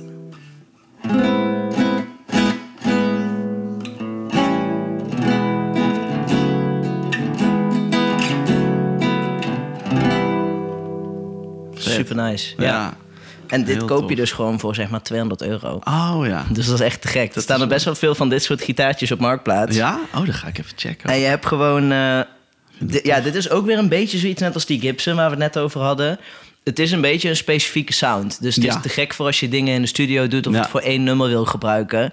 Gewoon heel tof om te hebben. Ja. En dan heb je natuurlijk daarnaast gewoon je instrumenten... waar je alles op kan spelen, weet je wel. En dat is dus meer net als zo'n D18 die ik daar heb hangen. Die gebruik ik ook vaak als ik eh, gewoon live speel, zeg maar. Ja. Ja, precies. Dat is gewoon wat ma- makkelijker om mee te nemen. Ja, maar het grappige is dus wel dat thuis speel ik nu vooral op deze twee oude gitaartjes. Snap gewoon omdat ze toch... Het heeft wel iets gewoon. Ja, eh, eh, eh, waarschijnlijk inspireert het je ook weer op een andere manier. Ja, het inspireert je gewoon weer om Ja, andere dingen ja. te spelen ook. Ja. Ja. Dus dat is superleuk. Super vet. Ja. Oké, hebben we nog meer wat we kunnen... Ik heb nog wel iets interessants. Ik zit alleen te kijken. Dat is misschien met versterkers chillen. Oh ja. Die, eh, die Jaguar die ik heb hangen. oh ja, nou, dat kunnen we wel Dan moet ik hem even aanzetten. Ja, want daar heb ik wel mijn Mikey voor om die ook nog even goed op te nemen. Oh, dat is goed. Zullen we dat doen? Ja.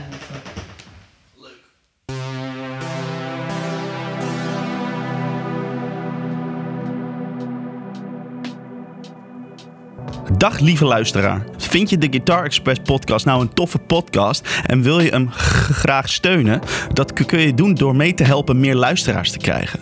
Dit kan op verschillende manieren. Abonneer je via je favoriete podcast-app, download de aflevering, geef een be- beoordeling en schrijf een review op iTunes.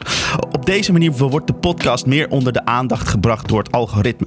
We zitten ook op social media. Volg de podcast op Instagram en op Facebook op The Guitar Express Podcast. Like en deel de posts en vertel het aan al je vrienden.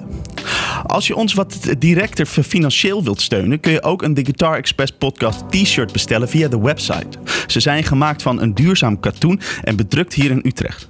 Ze zijn er in de kleuren gebroken wit en lichtgroen. Het organische katoen draagt licht op de huid en de shirts zitten heel lekker. Check de site www.theguitarexpress.com slash podcastshirt voor meer foto's en meer informatie.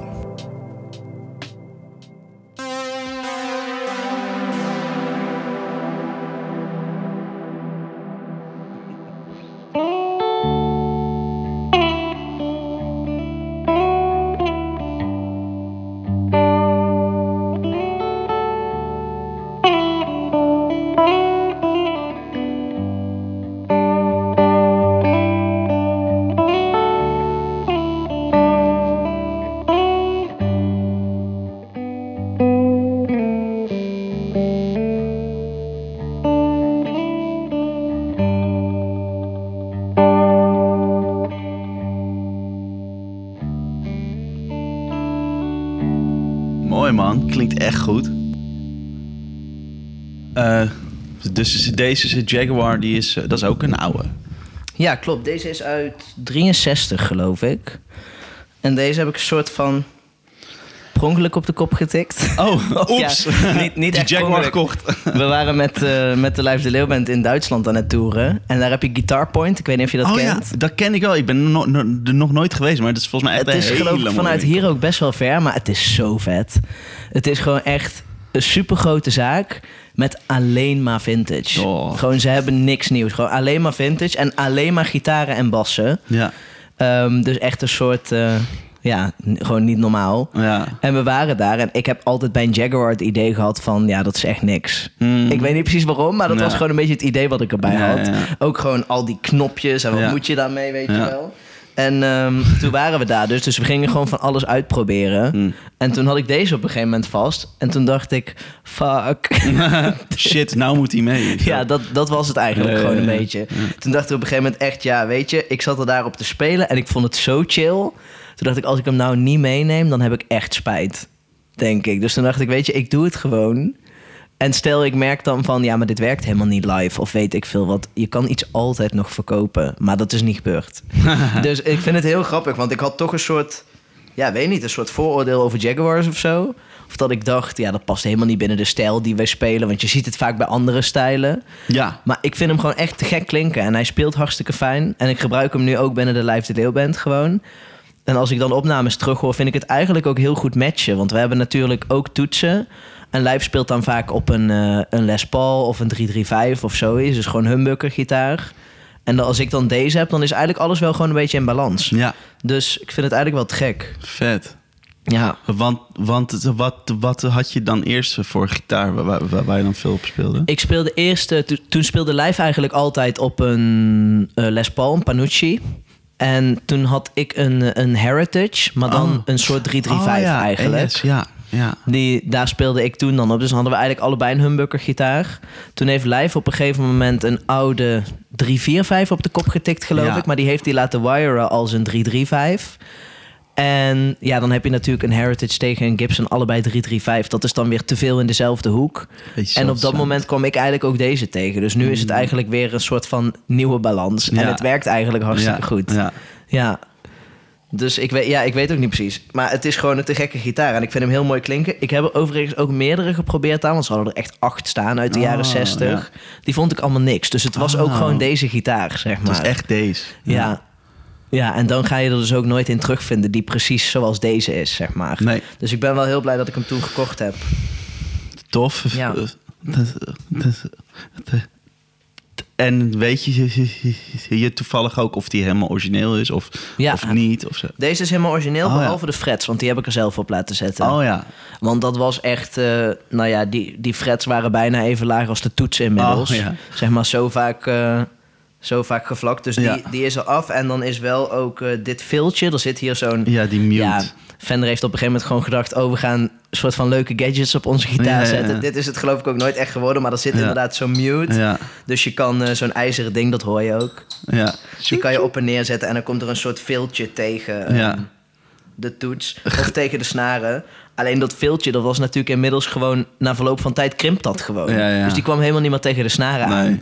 Dus toen ehm, heb ik eh Dick die gitaar laten fixen. En die heeft dus die, eh, die frets gedaan. Die heeft hem Mm. even afgesteld. En dus een nieuw eh, dingetje hier opgezet. Maar voor de rest is hij helemaal origineel inderdaad. Mooi hoor. Ja. Het is tof. Ge- ge- Gebruik je dat ooit, die mute? Of eigenlijk Nee, niet? nooit. Nee. Ik moet eerlijk zeggen, ik vind gewoon die klank van die gitaar te gek. En hij Ja. speelt heel fijn, maar ik Ja. gebruik eigenlijk niks. Nee, nee, nee. Ik zat er vandaag nog over na te denken. Als je het dan gaat hebben over gear of zo. Dat ik denk, ja, ik weet niet. Je hebt hier zeg maar, je hebt twee, eh, twee circuits die je kan gebruiken. Nou, die bovenste gebruik ik eigenlijk nooit. Want die klinkt, die klinkt echt super wollig Ja, of zo. klopt.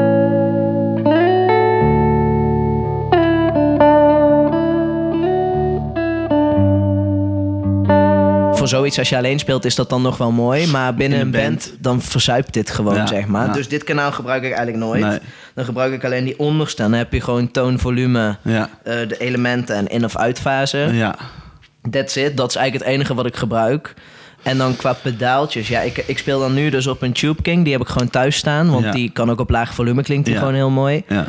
En live met de Live de Deelband gebruik ik een, eh, een, eh, een super reverb uit Oh, ja. 66 geloof ik. Oh, vet. Zoiets. Nice. En ja, dan eigenlijk gewoon overdrive en reverb. Ja, en dan vind ik het eigenlijk al wel weer goed. Wat ge- gebruik je voor overdrive pedaal? Of heb je... Mm, ik gebruikte altijd eh, de Vemuram of de Tumnus. Oh, ja. Ik weet niet of je die kent. Ja. Maar dat was dus een hele chille combinatie met die 335 van Heritage. Ja. Maar ik vind die Tumnus dus bijvoorbeeld te schel voor in combinatie met deze gitaar. Dus nu gebruik ik die Klon KTR. Oh ja. Die is wel echt heel mooi. En dan eh, gebruik ik de Strymon Flint voor eh, de reverb en... Oh, die haal je niet uit je... Tremolo. Oh nee, je gebruikt natuurlijk die andere amp. op. Ja, dan gebruik ik die super reverb. En daar kan je ook wel de reverb uithalen hoor. Maar dan zit je weer met zo'n los pedaaltje. Ja, of daar, precies, daar gebruik ik meestal dan die Strymon voor. Maar die Ja. gebruik ik voornamelijk voor de tremolo. Hm. Ja, en sinds wij eigenlijk ook met eh, toetsenist spelen bijvoorbeeld... Zijn, ja, voor mijn gevoel zijn effecten een beetje dan overbodig geworden of zo. Ja, omdat Als je echt in een soort... Stel je zou meer in een Pink Floyd-stijl spelen of zo... dan heb je daar wel echt iets aan. Maar ja, bij wat wij spelen, die, die Southern Rock Jam vibe... is het eigenlijk toch meer gewoon overdrive eh, een boost eventueel. Maar ik moet zeggen dat ik dat de laatste tijd zelfs niet eens gebruik. Oh nee, dus eigenlijk gewoon wel best wel basic. eh, Ja, eigenlijk wel. Ik heb wel een tijd echt met meer effecten gespeeld. Omdat je dat dan ook allemaal een beetje aan het uitzoeken bent of zo. Maar nu vind ik het eigenlijk wel gewoon lekker. Ik weet dat ik toen ook op het begin van die Allman Brothers Tour... deed ik dat ook nog wel. Dat ik een overdrive had en dan nog een overdrive en dan een boost. En dan moest ik zeg maar tijdens het zingen gaan denken... oh, we gaan zo naar die twin lead die ik met live moet spelen. Dus ik moet alvast een soort van met mijn mond aan de microfoon gaan zoeken... waar ligt dat pedaal? Ja. En wat ik nu eigenlijk gewoon doe, ik heb mijn gitaar altijd op 80% volume staan. En als ik er een keer meer uit moet springen door bijvoorbeeld een twin lead, dan draai ik even het volume verder Ja. open. Want dat kan ik blind doen terwijl ik zing. ja, klopt. Dat is gewoon... En ik merk dat dat voor mij wel gewoon veel fijner werkt dan dat ik steeds moet trappen. Ja, ja precies. Ja. Dan heb je het binnen handbereik en niet Precies. soort- inderdaad dat je zo half zit te zingen en te... Ja, Ja. ja dus dat is, eh, ja, dat is eigenlijk gewoon wat ik nu doe. En da- daarvoor gebruikte ik ook wel eens die Strymon Lex. Dat is zo'n soort Oh ja, Leslie, eh, Leslie, simulator. ja. Maar we hebben nu iemand met Hammond. Ja, erbij dus dan ga je dat ook niet meer doen. Nee, dan zit ik die weer in de weg, weet je wel. Dus ja, dat is eigenlijk wat ik nu gebruik. Vet. Maar, maar, maar, maar ge- gebruik je altijd als je deze gitaar ge- gebruikt... die allebei die elementen eh, aangeschakeld? O- Ja, of, of doe je wel. Nog wel? Oh ja, dus dat is eigenlijk gewoon de sound die je gebruikt. Ja, eigenlijk wel. Ah, ja, dat is wel gewoon wat ik merk dat werkt. Tegen, dan gebruik ik die inderdaad. Eh, ja, hij kan ook nog wel. Dan vind ik hem ook alweer snel een beetje aan de wollige kant, Ja. zeg maar.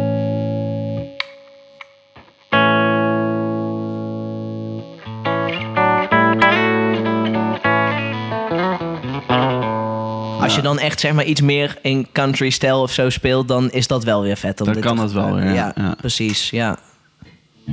Mooi. ja, maar meestal eigenlijk gewoon allebei. Ja. En dat werkt eigenlijk gewoon. Dus dan denk ik, nou ja, als ik op een gegeven moment... Dat is het misschien een beetje. Vroeger ging ik daar misschien heel erg over nadenken.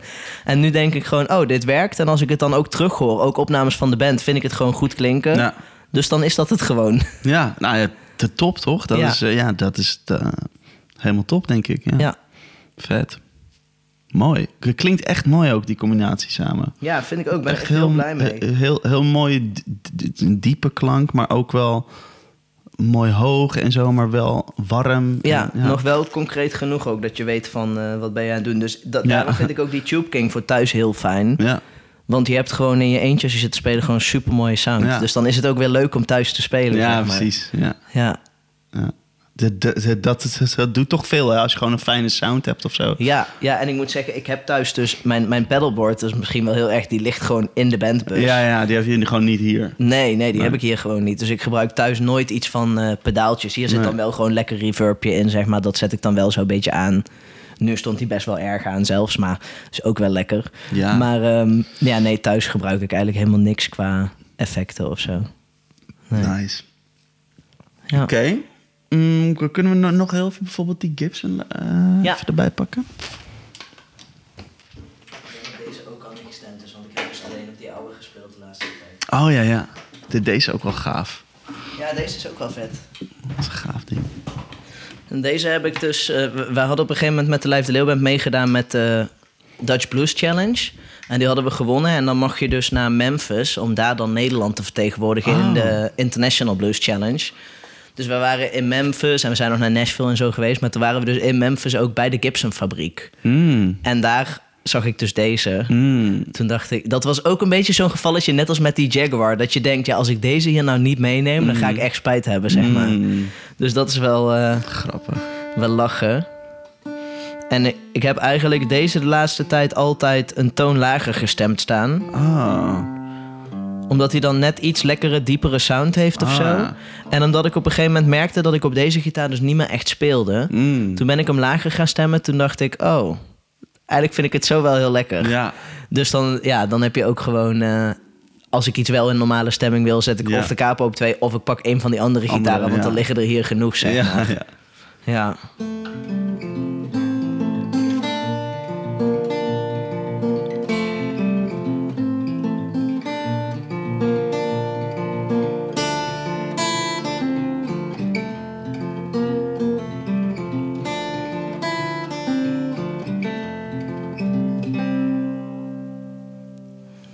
Dit, is, dit is eigenlijk gewoon mijn tokkelgitaar. Ja, het klinkt echt mooi. Ja. Die, die, toch ook weer echt een hele andere sound dan die, die andere Gibson, die, eh, die LG. eh, Ja, heel dit- dit- anders. ja, ja. he- heel, heel, heel warm. Ja, heel warm is deze. Ja. Wat, wat je eigenlijk dus... Of in ieder geval wat ik destijds niet verwachtte... omdat het zo'n kleine body Ja, is. ja. Maar dat is dus wel heel vaak gewoon een ding. Dat Ja. die kleine bodies heel warm klinken. Ja.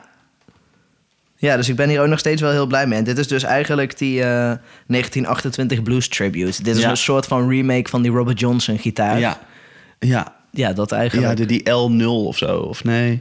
Ja, het- misschien, de- weet ik eigenlijk niet. Ja, dat was de L0, Was toch? wel, ja. Ik weet niet meer precies. Staat er ook niet bij.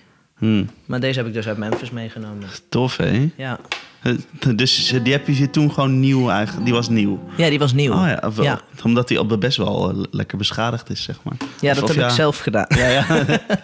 ja, dat was ik, die vlekken hier. Ik heb het dus. eh, hij stond een keer. Ik heb best wel vaak. Ik heb net te weinig haken aan de muur. Dus heel vaak staat er een gitaar tegen de bank. Of, en dat was bij deze dus ook. En toen op de. Ik weet niet wat ik aan het doen was, maar ik liet zeg maar een bakje van die 97% alcohol omvallen. Oh. Op de lak van deze gitaar. Oh shit, en en dat ging even slecht. Dus dat zijn die vlekken. Oh. Ik heb nu zo een paar matte vlekken met een druppel eronder. Dat is dus van die alcohol. Daar kan die lak dus niet tegen. Oh jeetje. ja, dus dat is een beetje jammer. Nou, Maar goed, ja. het is een leuk verhaal. Leuk verhaal. Dus dat is het ook weer. Het is echt de meest kneuzige manier waarop je een gitaar kan beschadigen. Ja, ik was aan het schoonmaken. Ja, ja, ja. Oh, mooi. En dit is ook wel, deze is heel dun gelakt. Dus je hebt ook best wel snel echt een beschadiging Oh, ja, ja, erop ja. zitten. Ja, dat- Net als ja. hier bijvoorbeeld ook. Dat is gewoon tot het hout erdoor. Terwijl Ja. het was echt een tikje tegen een eh, Oh. muziekstandaard aan, zeg maar. Crazy. Ja. Lachen. Maar wel fijne gitaar, ja. Mooi. Ja. Eh, En eh, ehm, heb je nog qua, qua gear iets waarvan je zegt van... Nou, dat zou ik nog wel een keer willen hebben ooit? Of, of heb je eigenlijk zoiets van... Nou, ik, ik hoef niks meer. Nee, wel, ja, er zijn altijd nog wel dingen. toch? Ja, dat is ook zo. Ja, ik denk sowieso. Ik denk qua elektrisch gitaar dat ik toch misschien ook nog wel een keer een Les Paul zou willen. Oh ja. Ik heb dus geen Les Paul. Ja. En ook nooit gehad. En ik weet niet precies waarom, eigenlijk. Dus het is gewoon nooit... eh, Nee, het is er nooit van gekomen of zo. En dan koop ik wel een soort van rare funky Jaguar, maar niet een Les Paul. Dus ik denk dat ik dat nog wel zou willen. Misschien een goede Resonator. mm. Zou ik ook wel vet vinden. Want ik heb er wel een van Dobro Ja, heb achter jou. Maar die, ja, ja, die. die. klinkt gewoon niet zo goed. Die heb ik Oh. echt toen ik... eh, die heb ik ook in Memphis gekocht. Mm. Toen was ik met mijn ouders op vakantie daar. Maar toen was ik echt 16 of zo. En toen dacht Mm. ik, oh vet, dit moet ik. Want Robert Johnson en Eric Clapton en weet je wel. Toen heb ik deze gekocht, maar ik vind hem gewoon niet zo mooi klinken. Dus ehm, ik zou nog wel een keer echt een, een hele mooie willen, zeg maar. En dan misschien... ehm, ja, er is zoveel, joh. Ja, je raakt niet uitgekocht gewoon. Dat is zeker waar, ja. Ja. Heb jij nog dingen op je lijstje staan die je zou willen? Ja, ja zeker wel. Poeh, dan moet ik even denken. Er zijn heel veel dingen, maar ik weet het nou even niet. Oh ja, wel, we- we- we- wel een Jazzmaster of een Jaguar. En dan vooral voor die tremolo. Ja. Dat is wel nog iets. Ik, ik wilde dan zo echt zo'n sound heb ik dan in mijn hoofd dat je dan heel veel, heel veel reverb en dat je dan echt zo zo'n akkoord en dan wow, en dat de, gewoon een beetje zo zo'n zo, zo'n western-achtige sound of zo. Dat, Ja, ja, ja. dat wil ik nog wel. En ehm, wat wil ik nog meer? Ja, ja, we- weet je, qua pedalen zijn er nog wel, heel veel toffe dingen die, die ik zou willen. Speel jij veel met effecten? Ja, best wel, ja. Dat is, dat is- soms vind ik het ook vet om een gitaar gewoon niet te laten klinken als een gitaar. Zeg Ja, maar. precies, ja. Dus, dus ze Chase eh, de Bliss, dat is zo'n merk en die maakt echt van die super weirde, best wel ingewikkelde effecten. En eh, ja, echt, echt he- heel weird. Ik, ik zou niet eens kunnen uitleggen hoe dat dan klinkt of zo. Maar dan denk ik van, wow, daar zou ik wel eens even mee willen, willen klooien. En dan kijken wat, voor, precies. wat voor sound je daarvan krijgt. Niet per se dat je denkt, dit wil ik voor die sound live of zo. Nee, nee wa- wa- want die dingen heb ik wel gewoon. Meer gewoon overdrive. extra speelgoed. Ja, exact. Ja, ook, ook voor, met opnames dat je een soort gekke geluidjes zo op de achtergrond kan maken of zo. Dat soort dingen. Ja, precies. Daar zou ik het nu meer in, in willen zoeken. Want qua ja, een overdrive pedaal of zo, daar heb ik een, een paar van. En daar wissel ik dan een beetje mee of zo. Precies, ja. En eh, nou ja, die, die, die, die flint, die, die heb ik ook, weet je. Dat is gewoon zo'n soort van, van standaard. Die zou iedere gitarist we moeten Ja, hebben die is bijna, gewoon weet je echt heel goed. Ja, En hij zeker. werkt gewoon, zeg ja, maar. Ja. zeker. Die is echt heel goed.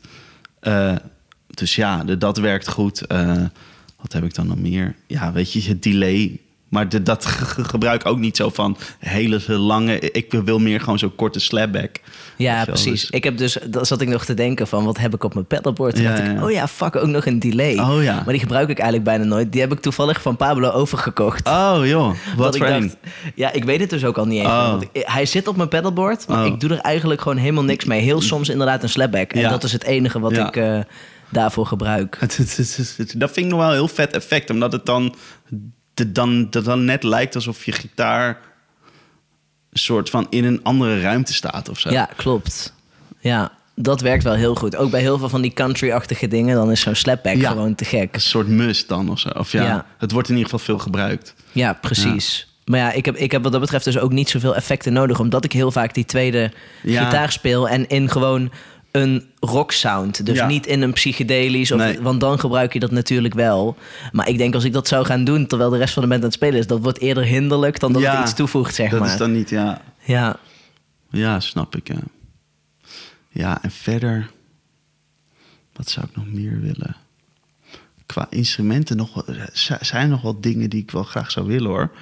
Maar ik weet het gewoon even niet. Ja, wat ik nou nog wel, wel, mooi zou vinden... zou echt zo'n oude Gibson. zo- Zo'n Ja. kleinere body of zoiets of zo. Dat, dat is nog wel iets wat ik ze echt wel, wel goed zou kunnen gebruiken.